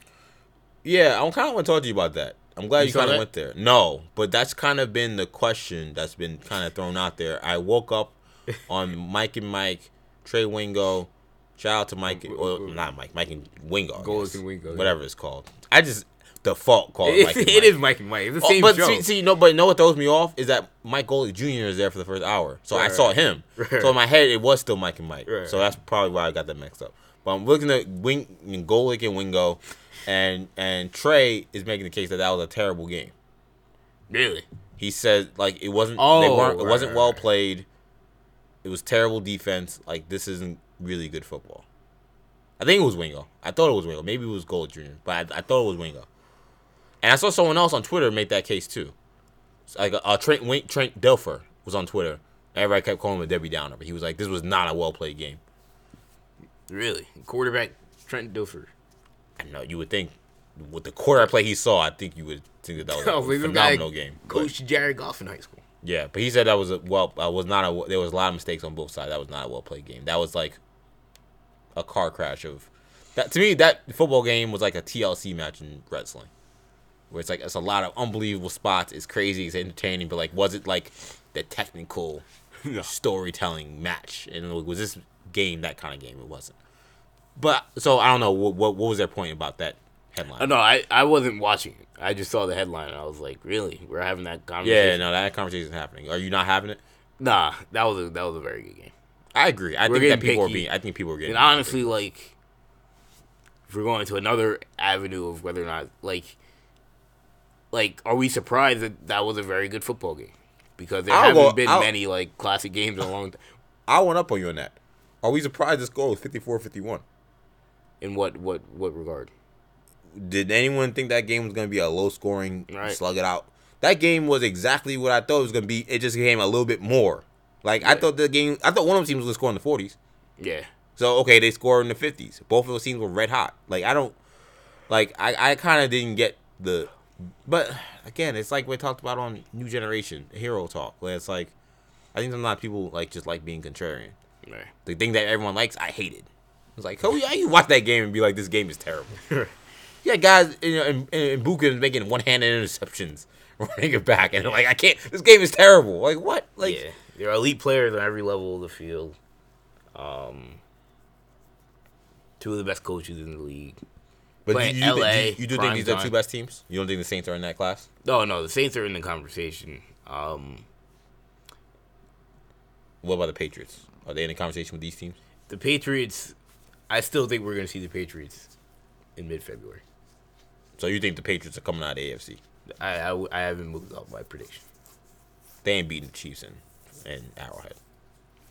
All They right. barely got past them in You trust Pat Mahomes more you trust Brady. They ain't beating You this. trust Andy Reid more you trust Belichick. They ain't beating All this right. team in Foxborough in, Alright. Arrowhead. And look, I know in the past, Arrowhead and home games in for the Chiefs has not meant a damn thing in the playoffs. Right. It's a great home field advantage. It has not meant anything in the postseason. It didn't mean anything last year. Hasn't meant anything in the past. Next year, yeah, no, it's it's this year. I'm sorry, it it will technically will be next year. That's why I thought you meant. Uh, like, was slick, uh, I know, right? slick commentary. I should've just agent. let it next rock. year. If, you know, playoff time this year, this season, no, they they ain't beating them, and they're not beating them. No way. They had problems with Aaron Rodgers on one knee. They they they couldn't they couldn't stop this guy in Foxborough. This guy Mahomes is is a special player, man. You don't see guys that kind of arm talent come every couple years. That kind of arm talent, that kind of skill, and that kind of knowledge of the game. And the guy is just to me, he's almost like a prodigy when I watch him play. He's special. But then like Jared Goff also, man. I, I felt like watching that game, I was like, yo, I'm watching these two guys are gonna be the two elite quarterbacks for the next ten years. There are gonna be other guys in the mix. yeah, like the two elite. I think that Like this is Brady Manning oh? I, 2.0. I, of the guys that are in the league, I think the only guys I'll be seeing them anytime soon is gonna be uh, Wentz, maybe. Even Wentz looks shaky, man. That's why I say maybe because I don't know what Wentz him come back from the knee. Yeah, the worst worst game of his career this week. he looked terrible this week. Now, to be fair, I think we do got to take consideration. Usually, it takes a year really before you. Philly fan to talk about. We gotta knee- go to Foles. Yeah, they're, they're wild with that. No, you gotta just you gotta just if you lose, don't make the playoffs, you'll make the playoffs. But Yeah. he's your young guy. You gotta deal with it. Like It does annoy me when I see the Eagle fans like, "Oh, we won the Super Bowl, so I don't care." I'm like, "Oh, we're good for you, man." Yeah, that's not gonna last very long. Trust me, them people are not. You know, Philadelphia, they're not. They're they're, they're they they wake up angry. Yeah. So so that ain't gonna last that long. Um, no, I mean like look with like I say Wentz because we know Wentz is capable of when healthy, and like typically with ACL injuries, you gotta give them a full year to kind of get comfortable, and then by the next year they're fine. So I, me next year is when I Wentz is still playing like this next year, then I'd be very concerned.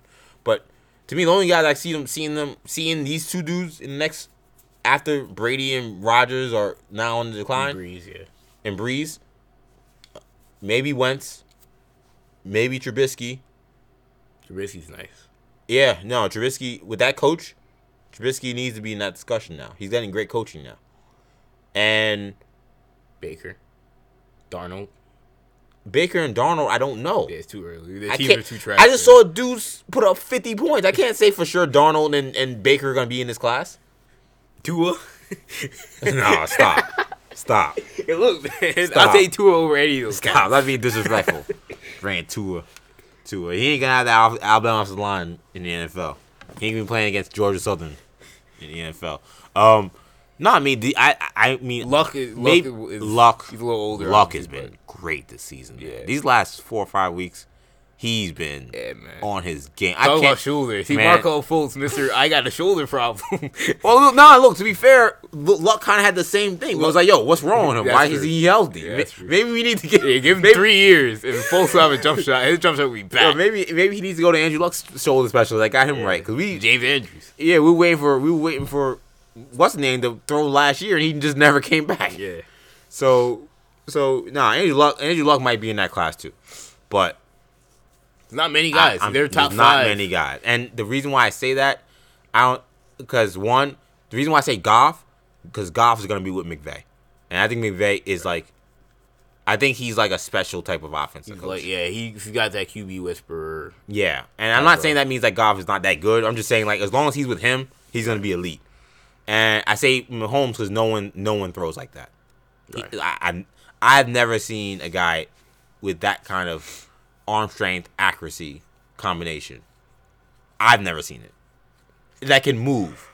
Like Rodgers is close, but Rodgers and Rodgers is more consistently accurate, but Rodgers doesn't have the arm strength that this kid has.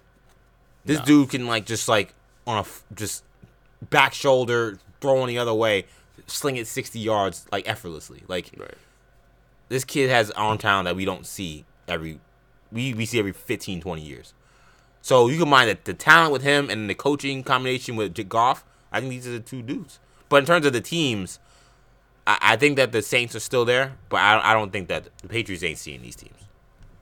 They play them on the neutral site or or uh, on the road. They're getting rocked It's tough because the NFL is a one game. It's a one game playoff. they're getting yeah I know but they're getting they're getting rocked by the Chiefs If this was like a series, I'd be like, there's no way the, the Patriots could beat the Chiefs four, four times or even three times uh, in a series. But it only takes one game in a one game playoff, one game elimination. I I trust I still trust New England slightly more than I trust Kansas City, um, and I would also watch out for Chicago if, we're talking about the NFC because Chicago, Chicago defense they look serious, man. yeah Chicago I mean you saw them I mean, as saw them last NFC week. North fan, I'm like all the year I've been kind of like Chicago. They haven't played nobody. They're a fluke. Can't wait till we see those those guys. And I was very excited for this week's game, and they just completely engulfed us. Um, And Khalil Mack is, Khalil just, Mack is- is just is unbelievable. He's I can't. I love Aaron Donald. He's a pick guy, but I just can't make the obvious claim that he's the best defense, best player in the league or best defense player in the league with the way Khalil Max played this year. Um, He's in the conversation as well. Bears are good. They defend. The Bears kind of run. The Bears to me are what the Jacksonville Jaguars could have been last year. I mean, Jaguars weren't that bad last year. I know, but I mean, it was the but to me, like, like if both like to me like the Jack. Okay, let me rephrase that. The Bears are what the Jacksonville Jaguars were last year. Every time Bortles played well. right, exactly, because Trubisky's been a lot more consistent. Right. Trubisky's more consistent. Even his bad games aren't nearly as the disastrous games that Bortles has. So like they're pretty much just as good as that defense. Maybe a slightly less talented overall, all eleven men. Yeah, they don't have the depth Yeah. That, But but they're like they're on par. They're close, and their offense is way more reliable. So they're gonna be scary because in a one game elimination situation, their defense. they could hot. they could game plan well against they game plan well against the Rams or game plan well against the Saints one week. They could beat them on the road. Yeah. that they're capable of that. So that's possible, but I think we saw the two best teams, uh, two of the three best teams. I think the Saints are definitely in that conversation still, um, especially after the way they demolished Philly this week. Kendall, we're at the point of the show. We gotta do uh, flames and trash this week. I'll go first with flames. Kendall, I'm giving it to C. Vivian Stringer. Uh, we don't talk much women's college basketball uh, on the show, but if you don't know, C. Vivian Stringer is the women's coach of the Rutgers Scarlet Knights. She made history last week. We didn't do a show last week, so we couldn't talk about it. But she made history, becoming the first African American coach in Division One basketball to win 1,000 games. That's pretty remarkable. That puts her in the same class as a Geno Auriemma, a Pat Summitt, a Mike Krzyzewski, a Jim Boeheim. That's rarefied air, uh, and not someone who is clearly gotten the same kind of uh, accolades as those other coaches have. Now, of course, maybe she hasn't won as many championships, but again, I mean that's that's that's. I mean, we're gonna look at the record books, and see Vivian Stringer is gonna be a pioneer to Yeah. to, to have that kind of record for your career. Um, Is she in the Hall of Fame? That's a good question. Uh, yes. Okay. In 2009, she was inducted into the Wow. to the Naismith Baseball Hall, of Fame, uh, Naismith Basketball Hall of Fame. Uh, Good job. four Final Fours, four regular season Big East championships, uh, six Big Ten championships, uh, two Coach of the Year awards nationally. Uh, she, I mean, well, I mean, I don't know. She's she's done it all. She's she's a, a, a all time great coach, and um, and that was great to see to see her uh do that. Especially Rutgers has been down a little bit in recent years. They haven't been the kind of program they've been in the past, but What happened that six and twenty four year? I don't I don't even begin to know. I don't like- follow that's- close enough to know what that's happened. Like uh, some Pete Bell stuff. I mean, she needed a Neon Boudeaux. yeah, what happened to the yeah, what happened to the program? Well, they Um, started three zero this year, and they said they recently got a win last week. So, um, especially with C Vivian uh, at age seventy, who knows how long she has on the sidelines. yeah. Her getting one thousand is awesome. So, shout out to her, legend And all at Rutgers. C Vivian String, and yeah, shout out to all the Rutgers for sure. Well, yeah. I mean, Well, she she did it all at Rutgers. No, Iowa. She coached at Iowa too. Oh, she coached at Iowa. Yeah, I didn't. I didn't realize she had a very successful time in Iowa. She was career for a while. 269 and 84 as Iowa head coach. She's been coaching since 1980. What? 1972. Yeah, 1970. Well, not a er, typo. I think. Oh no, yeah, yeah, 1972. That's a long time. I Started a career at the Cheyney Wolves. Which I don't even think they're D1 anymore. I don't even know if that's school. I don't know. anymore. Yeah, it might not even be a school anymore. Um, then she go to Iowa, and then she's been at Rutgers for. It's not. I mean, I'm More sure than in two decades. 1972, being a coach in women's college basketball wasn't that, especially low women's college basketball, probably wasn't that daunting. Well, not daunting, but wasn't that hard to get that job. So, Oh, yeah. like, she might have been 20. She might have been right out of college and was coaching that team. But um, yeah, no, very impressive. Very impressive. You want to give flames, or should I do? Uh, should I do trash? You go trash. I, I'll give my trash this week. My trash is Darrelle Revis. Uh, yeah, she's pick I can. I'm sorry I had to do it to you, but I Coastal got, champs. I, I gotta get. Oh, well, mine. Well, yeah. Well, you got even mine beat you guys. We still have no say in this, but uh, I gotta give it to Darrelle Revis. Let me be clear. Darrelle Revis, one of my favorite all-time Jets. Uh, one of the best. Probably one of your favorite all-time Patriots as well. Did his I best to wreck that I don't, franchise. I don't even know how to respond to that. Um, uh, my favorite all-time Jets. I think Darrelle Revis is one of the top two or three best New York athletes in their prime I've ever seen individually. I make that case all the time whenever people I get to talk about Darrelle Revis. So I want to make that very, very clear when I talk about how I feel about Darrelle Revis as a player. However, he's trash this week because he went on, I believe he's on uh, uh, Evan Evan Roberts' show on WFAN. Evan, maybe Evan and Benigno. I'm not sure how their WFAN, uh, lineup is anymore. There's a million people there now. And it seems like Francesa still is on all the time. But shout out to WFAN nonetheless. Anyway, uh, he was on there talking to Evan Roberts about the Jets. Of course, a lot of questions around Todd Bowles, how much longer he's going to last. I'm honestly surprised he's still the head coach at this point. But I'm giving Darrelle Revis trash because he uh, kind of spilled the tea, at least thought he was spilling the tea about his feelings about Todd Bowles as a head coach. Uh, going into well now in Jet lore, recent Jet lore, it's kind of an infamous, infamous last game of the season against Buffalo in week week 17, 2015. The Jets uh, win and they're in the playoffs after beating the Patriots the week before. Jets had a disastrous game in the snow in Buffalo, lost to Rex Ryan's Buffalo Bills, a team that was not very good, and it cost Jets a playoff spot. Revis had comments this week kind of saying that the team wasn't ready, questioning the coaching staff and questioning the coaching preparedness for that game. I'm sorry, Darrelle Revis. You have no say in how the Jets performed in that game or what the coaching staff did in that game. You are a premier cornerback. You were paid premier money to come back to the Jets. The Jets always try to treat you well. And Bowles stuck his neck out for him after that game during that entire season, talking about despite Darrelle Revis' obviously diminishing skills, still kept it classy and still tried to big up him being a Jet legend and protected him throughout that year in the media. That dude, that game, Kendall, Revis was matched up against Sammy Watkins. You want to know Sammy Watkins' final line in that game? Let me hear it. 11 catches, 134 yards, and a touchdown. I'm sorry, Darrelle Revis. I don't hear anything about preparedness when you were matched up against the other team's best receiver and you got barbecued over and over and over and over and over and over and over again. As a defensive player, as a cornerback, you're supposed to take pride in that one-on-one matchup.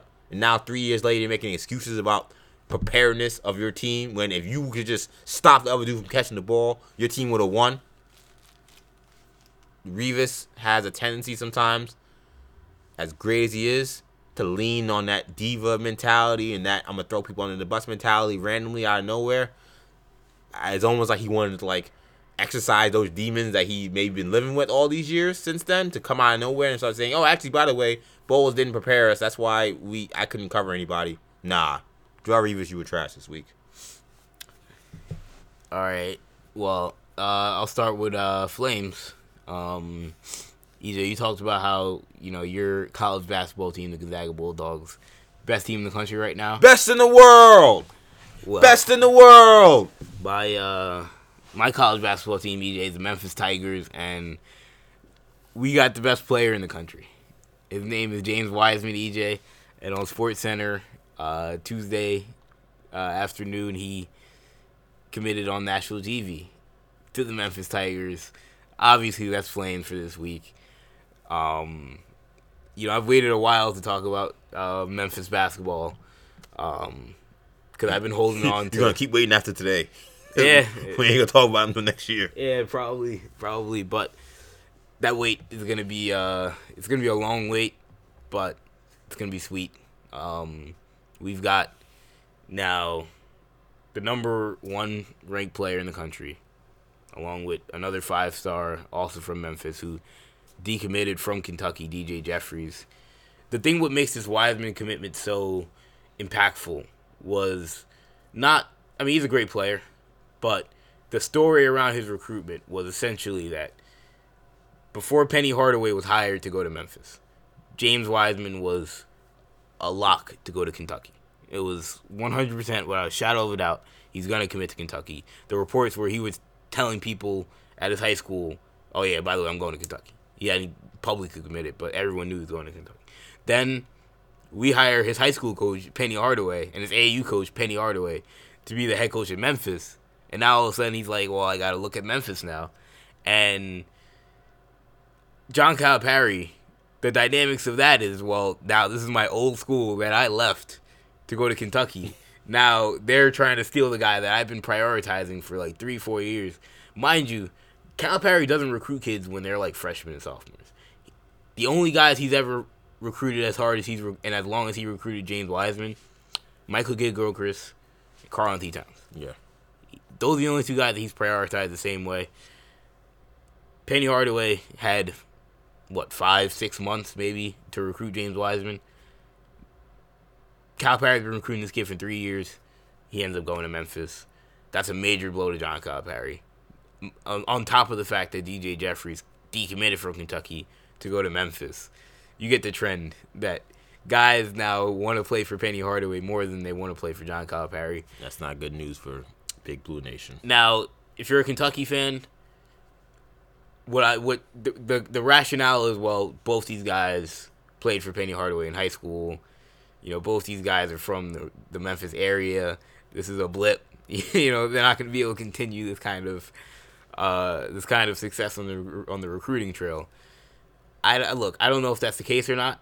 Um, you know, I have a I have a confidence that we're going to be getting other guys And the thing also about it, Kendall, is you don't if you're Calipari, you don't want like maybe that's the case now, but what if those guys go and ball out of Memphis next year? That's- Does Memphis yes, become a, yeah. a flagship uh, One pro- program where people say, "Yo, like maybe that's the place that we need to go." Or maybe sometimes you Yeah. know the big thing about a lot of these coaches, you just need that one special recruiting class, Exactly. and that special recruiting class can can can represent wins and, and bring a swagger and a new energy to your program. That could be the responsibility. They could be responsible for the next recruiting Yeah. class you get next year. Yeah. So. It, yes, you could say well, this is a honestly- this is like a perfect storm with these Memphis area players being five star recruits, but this could be the beginning of something special. And Like- where if you're and that's not even beyond even beyond seeing James Wiseman play, like the number one recruit in the country next year is Jalen Jalen Green, guard from California. Also, Memphis is the favorites to get, but it's still early on that recruitment because he's got a whole year. But regardless, now Jalen Green sees James Wiseman committing on SportsCenter to Memphis and it being a national story. Yeah. and him saying, "I could do that." yeah, it would have been weird for him to go to Memphis now or last year because they were irrelevant program with a boring coach and a boring program. yeah, But now it's Penny Hardaway. Now James Wiseman went there. James Wiseman is Jalen Green's boy. They're both part of Unicorn Fam. You know, if you don't know what Unicorn Fam yes. is, Please explain to people quickly. should I? Fan. I don't know. I was gonna say Google it, but you know, James Wiseman pulled out a unicorn to make his decision. The Unicorn Fam is very similar to the Jelly Fam in that this is a group of players that consider themselves unicorns, much in the same ilk as Kristaps Porzingis. Is. Uh, that's what the kids do nowadays. I, I'm too young. I'm too old for this stuff. Yes, yes, at the ripe age of twenty, you're Yeah, too old for this. Jelly Fam, Jelly Fam. I understood. Jam Fam, thought was pretty funny. I don't really get Unicorn Fam, but regardless, um, no, this is a great day for Memphis. Uh, the next test will be whether or not they can get Matthew Hurt, who is a guy from Minnesota that is very much connected to Mike Miller, but he's got offers from Duke, Kentucky, Kansas, North Carolina, and Minnesota. So if they can get that guy who in every I mean, that dude's a dude from a white dude from Minnesota is not supposed to go to Memphis. If he's a five star, he's not supposed to go to Memphis. So if Penny Hardaway can get that dude to go to Memphis, then that will be a complete game changer that would shock the college basketball world. I think even more than James Wiseman going there. Quickly, can you explain to people like Wiseman's game? Why why is he such? Yes. A, why is he number one player? Why is this such a, a big deal that this guy? Well, I mean, yeah, I mean, if you're an NBA fan, from like just like a, a regular fan standpoint. Yeah, like this dude is um the comparison, the best case scenario, this guy is like Anthony Davis. I mean, he's the that's the impact that he could have in college. Um he runs the floor like a deer. He's very athletic, has skills that stretch out to the perimeter. Um obviously an interior defensive presence at seven one. Um I the the idea with Wiseman is some people feel like he's a better NBA prospect than he is than he will be a college player, Right. and that might be the case. I can I, I will see how he looks next year at Memphis, but um, I'd be surprised if he weren't a top three pick. That's it's too that's early to say. He's without a doubt the number one guy. He's not like I don't think he's on that level, but yeah, I'd be shocked if he weren't a top three pick. He just he embodies what the modern NBA big man is kind of supposed to look like, and this isn't a this isn't a class that I see anybody else. Maybe Cole Anthony, and then maybe uh, Jaden McDaniels, who his brother plays at San Diego State, Jalen McDaniels. But those are the only two guys that would also be in that class for me. But um, no, this kid Wiseman, it's, it's a serious deal. Getting a guy like that. Uh, quickly, who's trash? Who's trash? Uh, I'm gonna say the Cleveland Browns. Uh, the Cleveland Browns either are trash because, according to Adam Schefter, uh, they are expressing interest in wanting to interview Condoleezza Rice, former Secretary of State under in the in the Bush interviewer for what? in the Bush administration, not not as a not in the front office position, as, as the head coach, as the head coach of the football team, they would interview Condoleezza Rice, former Secretary of State in the Bush administration. Uh, she also was is a member of the college football playoff committee. Um, she also, you know, did a whole report on college basketball. You know, giving away all the problems of college basketball, how things can be fixed, called the Rice Report or whatever, the Rice Commission. Yeah. That's what it was called. But so she's been involved in sport the last couple of years. She's been involved Yeah, in she's like a noted like sports fanatic. yeah, you know, she's she's a Cleveland Browns fan, so there are reasons why this is happening. That it's not like they just plucked some random, you know, I politician. mean, th- these are big stretches we're making. yeah, big stretches for sure, and you can kind of see it is random. but it it it's a joke. Um, and there are some people that are like, look, this is good for you know the progress for women in sport, women in She'd be football. obviously the first female head to coach. be interviewed for a head coaching job in the NFL. But like I feel like this is making a mockery of that even idea. When you were saying that the only woman that could get a that could get an interview for a, a head coaching job in the NFL is Condoleezza Rice, then that that again we're making a fool we're making a mockery we're making a fool out of the system and out of that issue of getting women yeah, isn't it like Paul Brown's daughter like running the team? I mean, uh, in uh, uh, Paul Brown's uh, granddaughter Is running she? the, running the Bengals. Wait, why don't we give her an interview? She's much more I remember like in uh, Hard Knocks a couple years ago, she was like doing all the contract negotiations. She's Mike Brown's daughter. Yeah, I, yeah, I remember you talking about. Yeah, like why, like why wouldn't she? Like she could be, uh, in theory, she's much more qualified than Condoleezza Rice. I mean, she's I not mean, a Browns fan. Maybe but- Mike Brown will make head coach next year. It wouldn't surprise me. Yeah, I mean, If there's anyone, Hey, look, eh, the, the only person that could possibly replace Marvin Lewis is probably anyone in the family. yeah, and uh, that, and also if there's any any team that could hire, uh, that can hire a woman that that the fans wouldn't go crazy, it'd be the Cleveland Browns in the sense that, well, it's not Marvin Lewis, so. You know, we're actually happy. Who, who, who cares about the qualifications? But no, like this is a bad move in the sense that I mean, Cincinnati Bengals. That in terms of you say Cleveland Browns. oh Cleveland, yeah, the Cincinnati Cincinnati Bengals. Bengals. They're like, it's not Marvin Lewis. Yeah, Fine. Yeah, yeah, it's not Marvin Lewis, so great job. Um, but no, like we have to, like, I, Condoleezza, Con- Condoleezza Rice. If this was a front office position, I would actually be intrigued. I'd be like, you know what? I'm I not, agree with- I agree with you I'm that. not sure if this is gonna work. I'm not, but I mean, look, they hired Pete Brand from Moneyball, aka you know Billy Beane's guy, to be like their Yeah, Jonah Jonah Hill. Jonah they hired Jonah Hill from Moneyball. I call him Pete Brand, even though that's not his name. But they hired Jonah Hill from Moneyball to be like their top executive in football, and like that made no sense. But look, it was an interesting swing of the it was a home run swing, and it didn't work. Hiring Condoleezza Rice as a front office executive would have been very interesting because she has a history in management. She knows football. She knows sport, so I could see that connection. Can you imagine a Hard Knocks with Condoleezza Rice running training camp for the, for the Cleveland Browns? That would be that would be a joke. I posted on Twitter. I feel bad. I'm upset that didn't get become viral. I posted on Twitter a Darth Vader quote from a comic book. I said this is gonna be Condoleezza's first quote after first practice at Browns training camp. Darth Vader says, "quote I'm only sur- all I'm surrounded by is fear and dead men."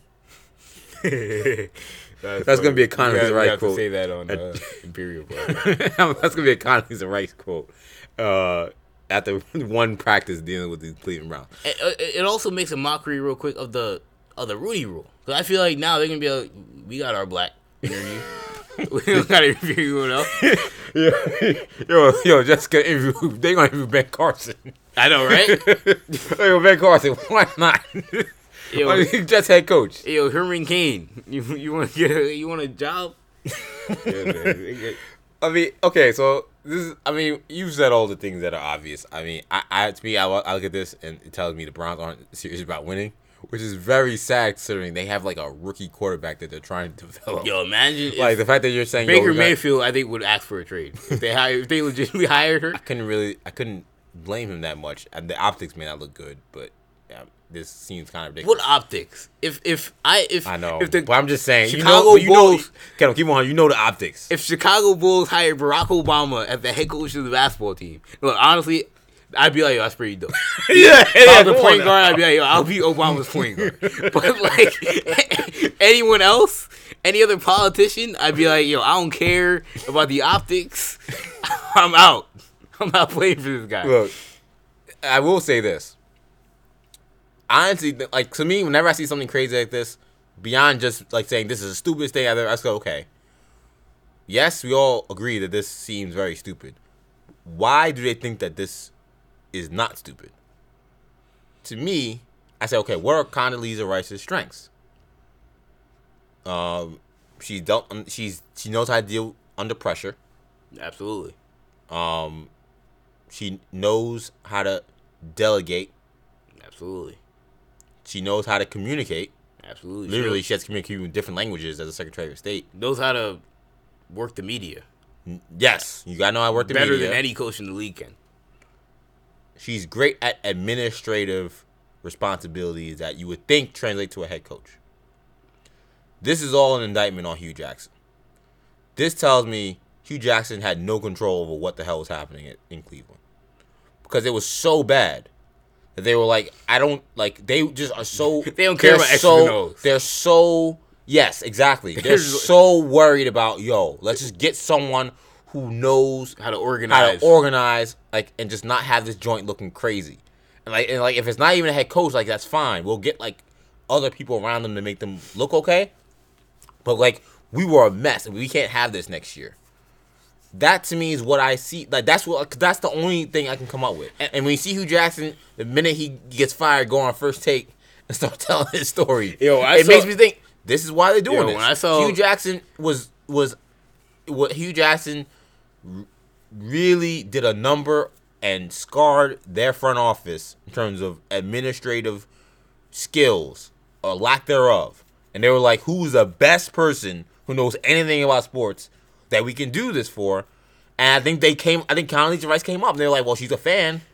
I think they've widened their search. Like, yo, we just need someone who could just organize stuff. We'll find people who can call plays.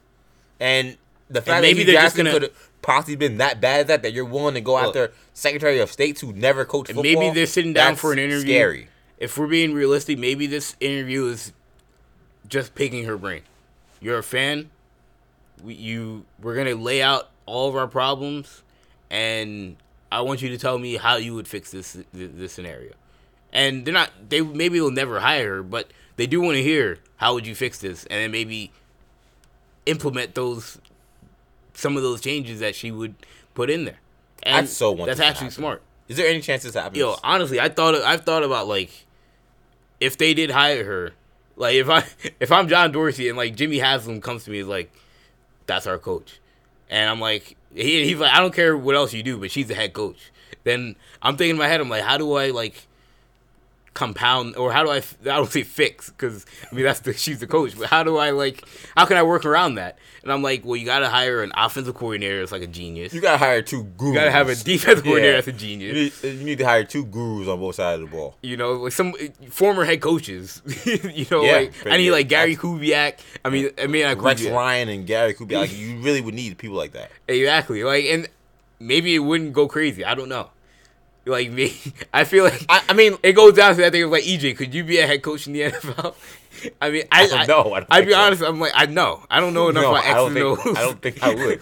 I and I don't think I can. Res- I don't think I can get the respect of that many guys. Yeah, I'm not getting respect to the locker room. I'm not getting respect to the coaching staff. They look at me like, "Who the hell are you?" They're not like. That's the thing. That's why this is so crazy. Because like, you you really think that Rex Ryan or someone, some defensive coordinator, gonna listen, gonna listen to to to Conley Rex? He's like, "Yo, we stop blitzing." Yo, I want I want to call a run play. They ain't listening to her. We're going for it on fourth down. Yeah, I mean they're not they're not going to. Yo, Todd Haley wouldn't listen to Hue Jackson. exactly. They think they got, they think they, someone who has never coached football before is gonna get the respect of anyone who knows anything about football. Like Oh man. I, I don't know. I exactly kind of gets me upset because like I kind of feel like I would have liked to have seen what Condoleezza could do in the front office. That could have been very interesting. But like if she actually became the head coach, that there's no way that joint would work. no, There's no way. But And- it's almost like how do they not see that? How did they not see this one where they're even interviewing? her? I'd almost like be more interested if this was like college. Like I feel like if it was college, it'd be such a more low level where I'm like, like when Herb Emmett, I mean Herm Edwards is like an NFL coach, so like it makes those like he's actually qualified. But like when he got the Arizona State job, I was like, I mean, who cares? Like, like if you have nothing if, to lose. They have nothing to lose. If it doesn't work, they can fire him in two years. Yeah. but it could be wildly successful. Like I would have liked to have seen her gotten some random job. you know, whatever her alma mater is, and I, I think she might have went to Stanford. Give her the Stanford job. Just put a lot of coaches around her, and that'd be a little bit more interesting. But the NFL, I mean, yo, Cleveland Browns, man. They in some bad shape. Like, I- And- and honestly, look, if I was a that Cleveland, if I was a. Cleveland Browns fan, yeah, That no, can't that, leak. That, yeah, that can't leak. that I can't agree. that can't. You can be like you could have joked That has about to be. that. That has to be like a. That has to be like a shocking hire that just happens. You can't let that. and not even like I, I don't I don't think they're good, ever going to consider hiring her. But even if that's on even That- if that she's on your list of interviews, you can't let that get out. That can't. To me, that's worse. If you if you really have no intention of hiring her and you let this get out, this is worse because you just look you look stupid. That's Like- what I'm saying. Like yeah, that. So that's why that, that that that's why that's ridiculous. Part of me wonders if they did this on purpose and they tried to do this as a trial balloon. I mean they can't they like immediately like did damage control. Like oh this isn't true. We don't have a list of people. Condoleezza Right. Rice came out was like I ain't taking that job, which was even that Because was like, Condoleezza Rice is smart. honestly yeah. she saw the. You seen the Cleveland Browns play football the last She's twenty like, years? I'm a Browns fan, but I'm, I ain't ever taking that job. Yeah, come on now. She's not a dumb woman. I mean, it's. Oh. Yeah. Eh, Cleveland Browns. And honestly- honestly, if I was a Cleveland Browns fan, I'd feel like hopeless. And after this this also that is true because like this is the one franchise I think can't joke like that. Yeah, it's like, yo, we really, we really don't know Like if this was doing. like the, the Giants, I'd be like, all right, whatever. You know, like they the Mara family has earned that respect. With, yeah, well, maybe they know something I don't know. but like this just makes Jimmy Haslam look more bumbling than he already looks. And like honestly, my last thing is like now I think this opens up the net for like they might Any- hire anyone somebody be the head like, coach. crazy. yeah, anyone. Like it may not be. Condoleezza Rice crazy, but it, they might hire like like a basketball coach. Yeah, yeah, high school. Like Phil coach- Jackson like might- high school football coach. Yeah, could be exactly. hired and would not surprise me. Like Hugh anymore. Freeze might be the coach of the Cleveland Browns. You won't even realize it. like Lou Holtz might get hired. Yeah, know, exactly. You know, like seriously, I agree. I think that this clearly opens up the thing Like clearly they're they're being anyone, creative. Anyone could be hired. they don't want, and like I understand it to an extent because like the last like They've gone decade conventional. they've gone very conventional and it's gone awful every Yeah. time. So maybe like just go off the beaten path. Like hire whoever. We give you a blank check and see if it works. Interesting, but Condoleezza Rice cannot get out. That that name should not be in the in the media. Somebody leaked it out. Made like you said, probably was intentional, but poor management by the Cleveland Browns. Let's do quick picks. Kind of OU at West Virginia. Winner goes to the Big 12 championship game. Likely to face Texas. Who get who you got?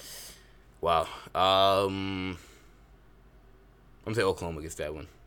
I think Kyler Murray uh, writes his ticket to New York. I mean, he's probably already going there, but uh, puts a little bit of pressure on Tua in that Heisman Trophy conversation. Yeah, This week. West Virginia. I mean, this is a tough road game, but West Virginia, man, I think a lot of the air got taken out of that balloon by that loss to Oklahoma State. It almost kind of reminds you of Miami's loss loss to Pitt last year, where it's okay now can you go and get up for a championship level game next week against a team that probably is a little more talented you that is not gonna let up. It's a tough task, even at home. I'm gonna go with uh, OU as well. Washington at Washington State Apple Cup, one of the biggest Apple Cup games we had in a long time. Winner goes on for the Pac-12 championship game. Washington State with a win is puts himself in position to still possibly be in play for the college football playoffs. So a lot of stake here, Kendall. Who you got? Washington Washington State. I hope Washington State doesn't make the playoff. Uh, They made the playoffs honestly- and they play Alabama. they ain't one of the four best teams in the country. I, you know, like the Pac-12 is very weak. Um, who have they, they have they played anybody in the non-conference?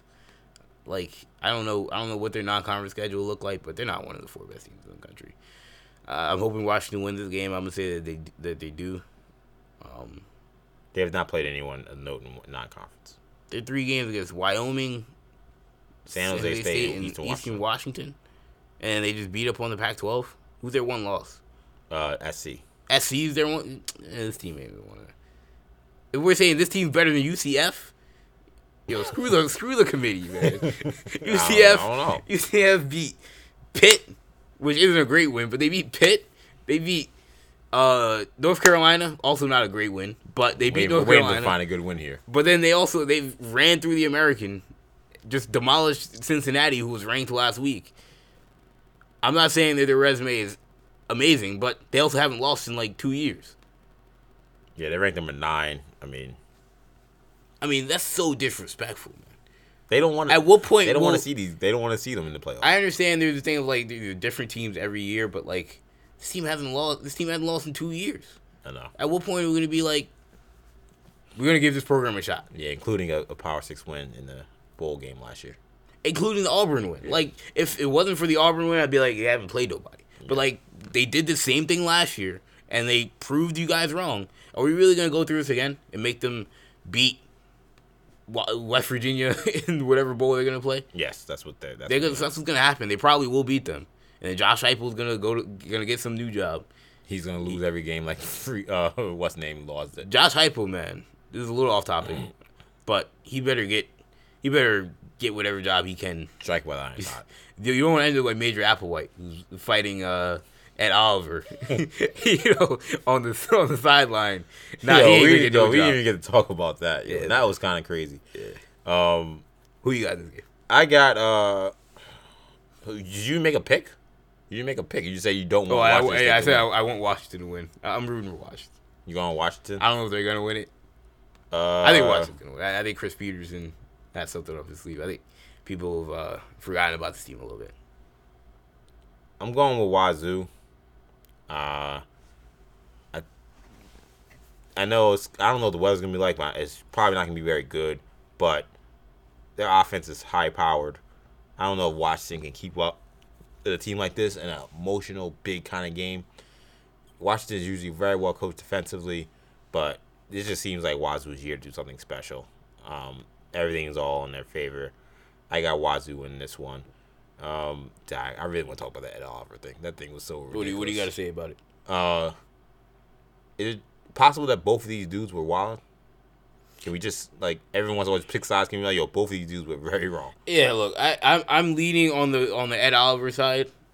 I'm leaning in his camp, but like, I mean, it wasn't good. It wasn't a good look. Because like, okay, I see both of you guys are wild. Because number one, like, I only played to be clear, I only played one year of freshman football, but with that perspective in my head and knowing just like rules and kind of like how Etiquette. things work, etiquette, it's kind of ridiculous for you not to be playing and you're wearing one of those like little coats they put over the players who who play. right, right. It's, it's a ridiculous move. is, It is. Is it a bad look? I don't know. It's a bad look. It, it's not. It's like, it's a bad. It's not. It's not the worst thing in the world. But like, yeah, a coach, a coach telling you to take that joint off, that would happen. That's Right. not surprising. The head coach walking up to you, pulling it off of you, is a little, little more dramatic. But again, not out of the possibility. However, Major Applewhite, you kind of been talking. You kind of been giving this dude smoke all these last few weeks about his injury, whether he can play or not and you come with that kind of energy all week about him not playing and then on the field you pull something like that you that dude's gonna blow up on you. Like you clearly like you you you You've been poking the bear. you've been poking the bear. I know he's a your own your player technically but like you've you kind of been riling up. You've been wanting this confrontation whether you, he's admitting it or not. He keeps saying oh i didn't want this. No. You wanted this confrontation and now you asked for it. And for him you didn't recruit this guy. You're never to get a player this good. Nope. like the idea that you're to alienate someone like him is ridiculously stupid Yeah, it shows you he's given up on this year. He, he's checked. He's checked out just as much as Ed Oliver has. like a savvier coach would have found a way to not make that a national story. Yeah. So Major Applewhite, young coach, up and coming, that was a terrible look for him. But it was a terrible for Ed Oliver. Why are you why are you wearing a damn jacket that you're not supposed to be wearing? Like it's not like at a certain point we can't always just be like, oh, like the play like the coaches being a hard ass. Like sometimes like no, like just follow the damn rules. Yeah, don't be an idiot. Yeah, like just don't be an idiot. Like, and I'm not saying Ed Oliver. I'm sure he's a great kid. Everyone says he's a great kid, but like, you, we know you're not playing because you want to play in the NFL. You can't though go be wearing the jackets out of four players. You just can't. And then they take it off you, and you're gonna go crazy. No, you can't. I mean, you can't have people talking about this I don't know why he's even on the sideline. Just go home. People are saying, "Yo, this is gonna kill his draft stock or whatever." No, no, that won't matter. I mean, Marcus Smart literally like fought a fan, and that didn't hit his draft stock like one bit. Yeah, no, no, that Still was went where he's yeah. supposed to go. Yeah, no, and that was, and I don't like. he, that was a classic hold me back. He wasn't gonna do anything to Major Applewhite. So Yeah, exactly. so no, that's that's not. And trust me, if you watch the tape on Ed Oliver, you ain't gonna not draft him because of that thing that happened. Not at all. So uh, last game, of course, big game of the of the of the year, the big game. Um, not the big game technically, technically at Stanford, uh, Cal, but big game as far as I'm concerned. Michigan, Ohio I don't think State. Stanford Cal has been a big game in 40 years. yeah, fair enough. Since that band, the band ran on the exactly. field. John Elway. Uh, Michigan, Ohio State at the Horseshoe. Kendall, who you got? Winner goes on to the Big Ten championship game. um, Michigan trying to stay alive in the college football playoff. apparently Ohio State is as well. They have no chance. I don't hear anyone talk about Ohio State. Man, whatever. Regardless, this whole uh, this UCF thing is frustrating. I, mean, I don't even think they're that great, but If you, Ohio State gets in over UCF, like clearly, like I don't know what They I'm gotta do. beef. I don't know what I'm gonna do. yeah, Like if I was them, I would literally like, like, like I would, like- I would sue. yeah, boycott like the playoff system or something. I would do I something. I would- would, do something drastic. Honestly, like. I'd be like, I'm not playing in my bowl game. Yeah, you can't. Tear can't do that for can't turn money. Down, you can't turn on that ten million dollars they're gonna give you. you can't do it for the check. Not UCF. you know, Oklahoma can do something like that. UCF can't do something like that. Nah, but um, no, yeah, I've got, I got Michigan in this one. Uh, there is a, there is an outside chance that Ohio State uses last week's scare as like motivation for this game. Which, if you need motivation to play Michigan at Then- Ohio then- State, then you lost. then yeah, and honestly, this team looks like they need motivation to play Michigan. They do. because they ain't look like they they haven't looked like they wanted to play in like months. Yeah. So, um, maybe that is an outside chance, but I think this Michigan team has been like on a mission the last couple weeks. Uh, they Shea Patterson's been playing very good ball at the quarterback position. Um, they've they seem like I don't think that they're national championship good, but they do seem like they're one of those teams that could give I won't say Alabama trouble, but they are on. I think they're on that same level that Notre Dame and Clemson are on. I'm not sure how great Notre Dame is, but that's a whole nother conversation. But um, I think this is one of the four best teams in the country. Uh, I was high on Michigan obviously before the year, but um, I think Ohio State's like just not that good. I mean, it just goes down to like the whole this whole UCF thing. Like, we can say like, yeah, UCF, like I don't know, they only beat Pitt and they only beat uh, what you call it, North Carolina and Cincinnati or whatever. But like, they just beat Cincinnati by twenty something plus points, the number twenty four team in the country, and Ohio State was a bad throw in overtime away from losing to Maryland Yeah. A team that's got like five wins and is not ranked and has gone through the most tumultuous season of any program in college football this year. Are we really trying to make the case that UCF couldn't beat Ohio State or they wouldn't beat Ohio State if they played them on a neutral site? UCF's playing much better football than Ohio State, and yet the committee is like, well, Ohio State still has a great chance of making the playoff, but uh, UCF, they got no shot. Makes no sense. Yeah, Ohio State should have like three losses. Um, they should have lost to Michigan, Maryland. They should have lost to Nebraska. Nebraska, Yeah, they threw that game away. they threw that game. If they would have just not been stupid in the first half, they Ohio State would have been in serious trouble in that game. Um, that being said, I actually think Ohio State's gonna win. Uh, they look like a team that has been limping to this game, but this is a big moment for Michigan. This is a game that everyone thinks they should win. It's It, on it the feels like one of those games Harbaugh's just gonna wet the bed. No, uh, it just looks like this that game where like after after we're all asking is Harbaugh the guy. I don't know. I just get that bad feeling. This is a classic big offense versus big defense. Michigan's defense is one of the best in the country. They've been dominant for most of this season. Oh, Ohio State has not had issues offensively. Really, defense has been terrible in recent weeks. But um, Michigan, I think, think scares you with anything they do offensively, which is why I think Ohio State's gonna have a good chance here because I think Ohio State's offense will give them chances to stay in the game for sure. Because I don't think Michigan's gonna run away from them. So, uh, I, I'm gonna go with Ohio State in a close game, nail biter again. But I think they're gonna thwart Michigan's uh, dreams here, and it's gonna be more heartache for the people of Ann Arbor. Let's wrap up the show, Kendall. What's uh, what's Kendall's score? Yeah, we're gonna stick with college football. We're gonna go to Lawrence, Kansas, which college football in Lawrence, Kansas, EJ has been dead. Not not a thing. it, more or less, not a thing. Um, hasn't been since uh, the days of uh, Mark Mangino. Uh, shout out to Mark Mangino. Yeah, it's uh. Last time we saw him, he was cursing out his players on the sideline. Yeah, yeah, it's been a long time since we've seen Mark Mangino. Uh, since then, EJ, their coaches have been uh, Charlie Weis. Uh, that didn't go very well. That didn't go very well. Uh, Turner Gill, remember Turner Gill? Yeah, didn't he say like uh, his goal was to beat K State, win the Big Twelve North? Was that, is those, that those were the only goals of Kansas? What's Turner Gill doing now? I remember he did a good job at Buffalo.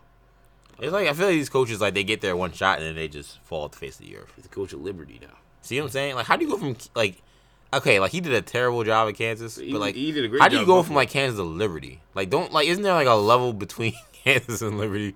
It's okay, like you did great at your last job. This Kansas job you didn't do good, so let's put put you somewhere in the middle. Clearly, he's one of those guys where he didn't want no assistant job. Yeah, but he couldn't coach like Memphis or something, like like somewhere in between Kansas, Kansas and what's Kansas football is pretty much the bottom. pretty much the bottom, which leads me to uh, David David Beaty, who's their coach now, got fired, and pour one out for him. They have replaced him EJ with the Mad Hatter. Oh man, the hat is back. Les Miles. That's awesome. Earlier this week, you know, people's uh, antennas were percolated when he reached a buyout on the last Yep. like what was like four million dollars or something on his contract with LSU, and you don't just give up four million dollars if you don't have Unless there's something. another, unless there's another bag. yeah, coming. yeah, exactly. Yeah, basically, unless there's another bag coming, you don't just give up four million dollars. So then people started to connect the dots. They're like, "Look, Kansas job's open. Uh, makes sense for Les Miles. He ends up taking that job. Very interesting fit because you would think, I mean, a national championship coach. Why do you want to take the Kansas job? Clearly, he sees some sort of upside with that position. Um, he is. I definitely feel like Les Miles is one of the. He's gonna step in next year and be one of the 15, 10, 15 best coaches in college football, and I don't think that's controversial. Ten? That's he has a national championship. know. I, mean, that's like different. Now, I don't know if like from day one, he might. It might take a little bit. You know, I'm not saying they're going ten games next year, but I'm just saying like if I could have, if I put ten coaches in their resumes, their coaching acumen. I'm drafting coaches. Les Miles is going in the top ten. That's how I thought about it when you asked me that. name me five, right? I'll, name me eight, like just easy.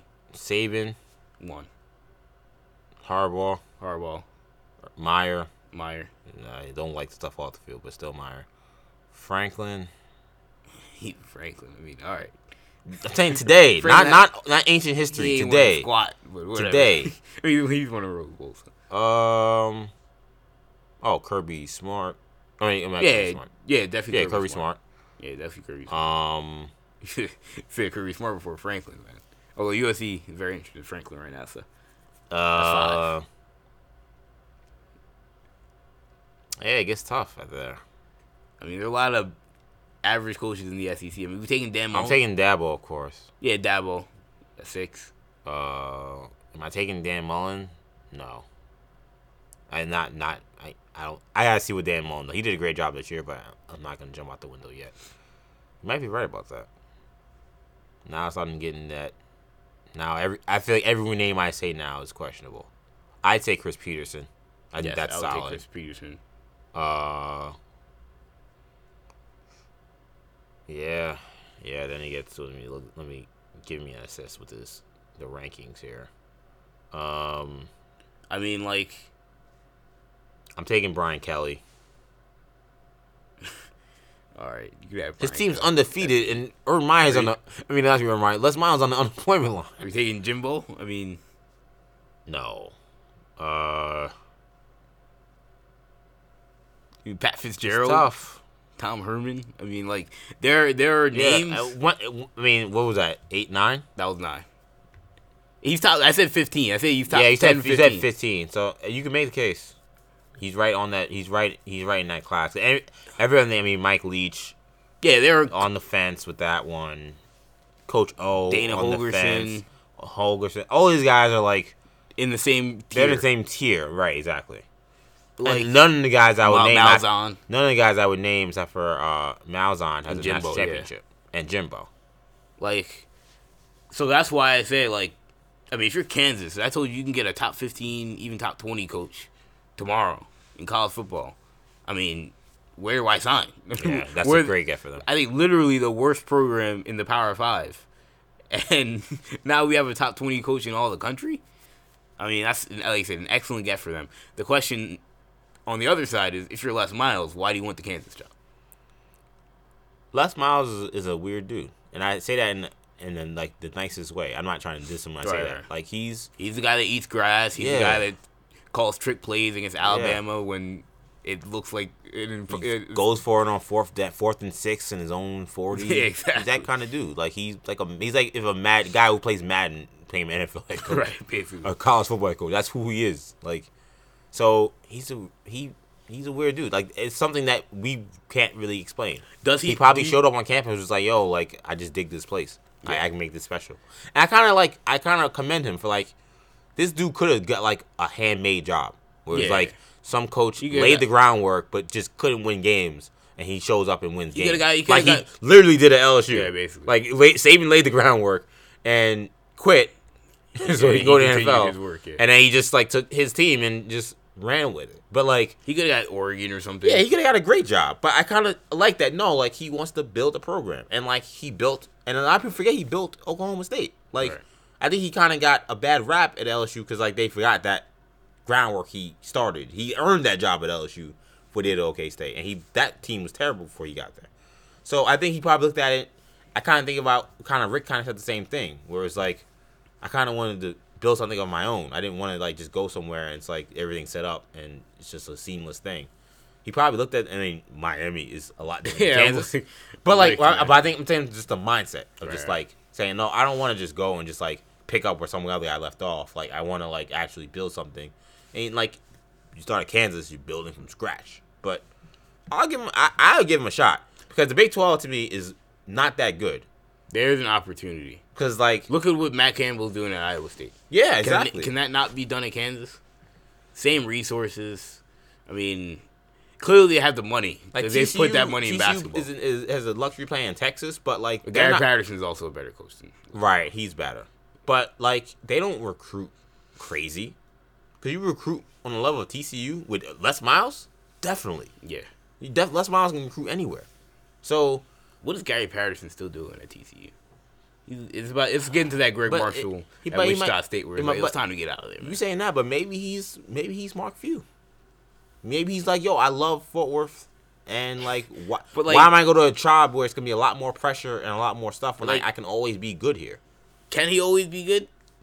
Now you're in the Big Twelve. He's he's ma- he's been okay at, in the Big Twelve. I mean, they're decent, and they, They've they've, almost, they've won the conference. yeah they've they've they've done very well in the Big Twelve, but like that's gonna be hard to sustain, man.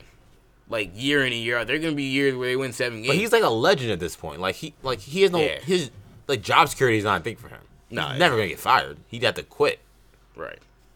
They're like I they're never feel gonna be they're never gonna be consistently bad. Can where, he like, ever win a national championship at TCU? I don't think so.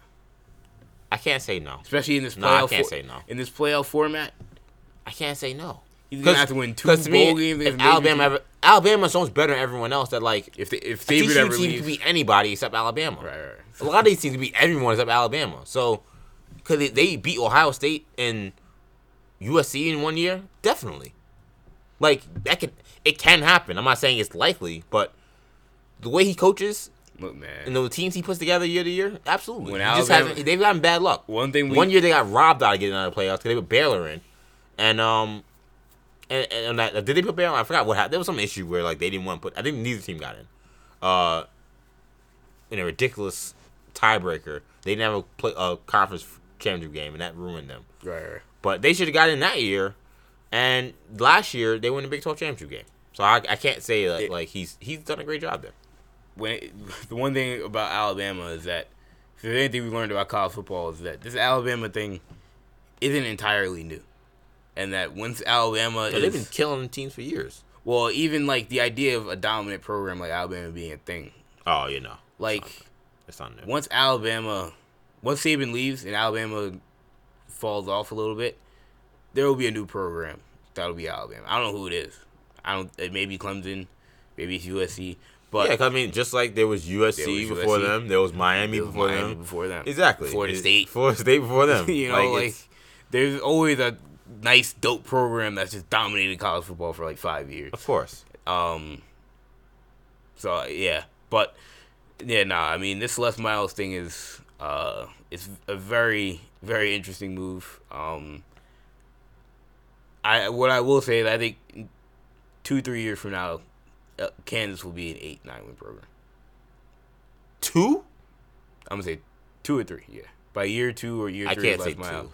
Three, I could. Three, I could see. they're definitely a bowl program. The Big Twelve is really By bad. year three, they'll be like, competing for like Big 12 TCU. title.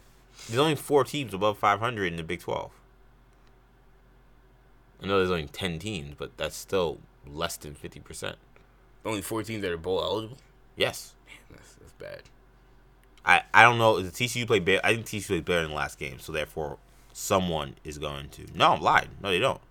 So, uh, So there's a chance that they only have four teams that are bowl eligible, and it's conference of 10. That's, that's a rough year. It's terrible. Do you have what it was last year? Uh, I can. Yeah, let me see. Last year, 'Cause I don't know if that maybe that's like a norm for them. I don't know. yeah, that's a good question. Last year, no, last year they had All but two. yeah, no, over three, yeah, two exactly. All but two teams made a bowl. Now this year, most of the conference will make a bowl. But it, I mean, you know, now isn't technically like the bowl eligible things all weird because like, Sometimes now it's like five if you like get a if, waiver. there, if there aren't enough, well, it's like I think if there aren't enough teams that like are bowl eligible Right. from other conferences, like you can take a team that won five games. yeah. Uh, that actually might would, ha- yeah. So that's probably, um, that may happen this year. But I mean, that's terrible. It's a terrible. Yeah, even if you back so your like way into Miles. I mean. I, I still think two years is a lot because Kansas is so bad. But I mean, we already know that uh, you know TCU had a bad year. Um, Baylor is is really on the decline. There's gonna be an avenue for them to come up quickly. Tech is not that good. OK State, I think Mike Gundy may be on his last legs. I, Iowa State is fourth. You can't tell me. I mean, he can he could easily get Kansas, on Iowa going. State level. And I, I I think within four years, like I agree. I think Kansas will be a formidable team. I'm not saying they're gonna they ain't challenging Oklahoma or anything. No, Crazy no, like they ain't win it. But like they But- will be like a competent seven to eight. We can't team. forget about. I mean, Mark Mangino had this thing rolling. They won the Big Twelve. They won. They were like a top They won. five They went, team. they went to the Orange Bowl. they would have beat Chase Daniel and went to the national championship. They're game. like they literally could have been in the playoff. Like, Right. if there was a playoff back yeah, then, back then they would have been in the they BCS probably- championship. game. yeah, exactly. So like, I mean, there's no. uh It's not like it's impossible to be good in football at Kansas. Will it How the take did some work? Mangino do that? How don't does he not have a job? He doesn't that? get enough credit. I don't think he wants to coach. What is he doing now? All right, we gotta, gotta go back to Google first. T- the Turner Gill. That Yeah, we just lo- lo- it's like the, it's like the ghost of ghost of Christmas past, the ghost of Kansas football past. I don't know what Charlie Weis is doing, but I don't think I care. Mark Mangino. Uh, until 2015, he served as the offense coordinator at Iowa State, but he's not doing anything now. But apparently, there's a recent article talking about how he uh, is hinting at returning to the sideline. So, Hopefully, unemployed. oh, I, I, he deserves a shot. And Kansas football since has been nothing. He might be an assistant at Youngstown State, from what I see. Youngstown State's got low key got like Hall of Famers. Got like Hall of Famers walking around there. Oh yeah, it's very weird. and Bo Pelini's still there. That's crazy. I mean, Youngstown State's like, yo, we got one of the 30 best coaches in college football. know, at an FB, FCS school. I don't know Come what. at me. But yo, Youngstown is different than everywhere else. I mean, they It's yeah. a different yo man. That town got Jim Tressel. I mean, yeah, a lot of alumni. They got like multiple dudes that coach in like BCS games. Yeah. it's, it's crazy. Um, that town is crazy about football though. yeah, Uh, Pat Narduzzi is a Youngstown guy. Uh, I think this is a great show, Kendall. Yes. Um, I enjoyed it. Hope you guys enjoyed it. Be sure to check out all of our shows on New Generation Podcast Network on SoundCloud, iTunes, and Stitcher. Make sure you follow us on uh, Facebook New Generation Media, on Twitter at New Generation Pod, and on Instagram New Generation Podcast. Follow us on YouTube New Generation Media, where you subscribe to our channel and like our videos. Follow me on uh, Twitter at, New Gen- at EJ Stewart and on Instagram at Action EJ. That does it for now. We'll be back next week with more sports talk for Kendall. I'm EJ. Peace.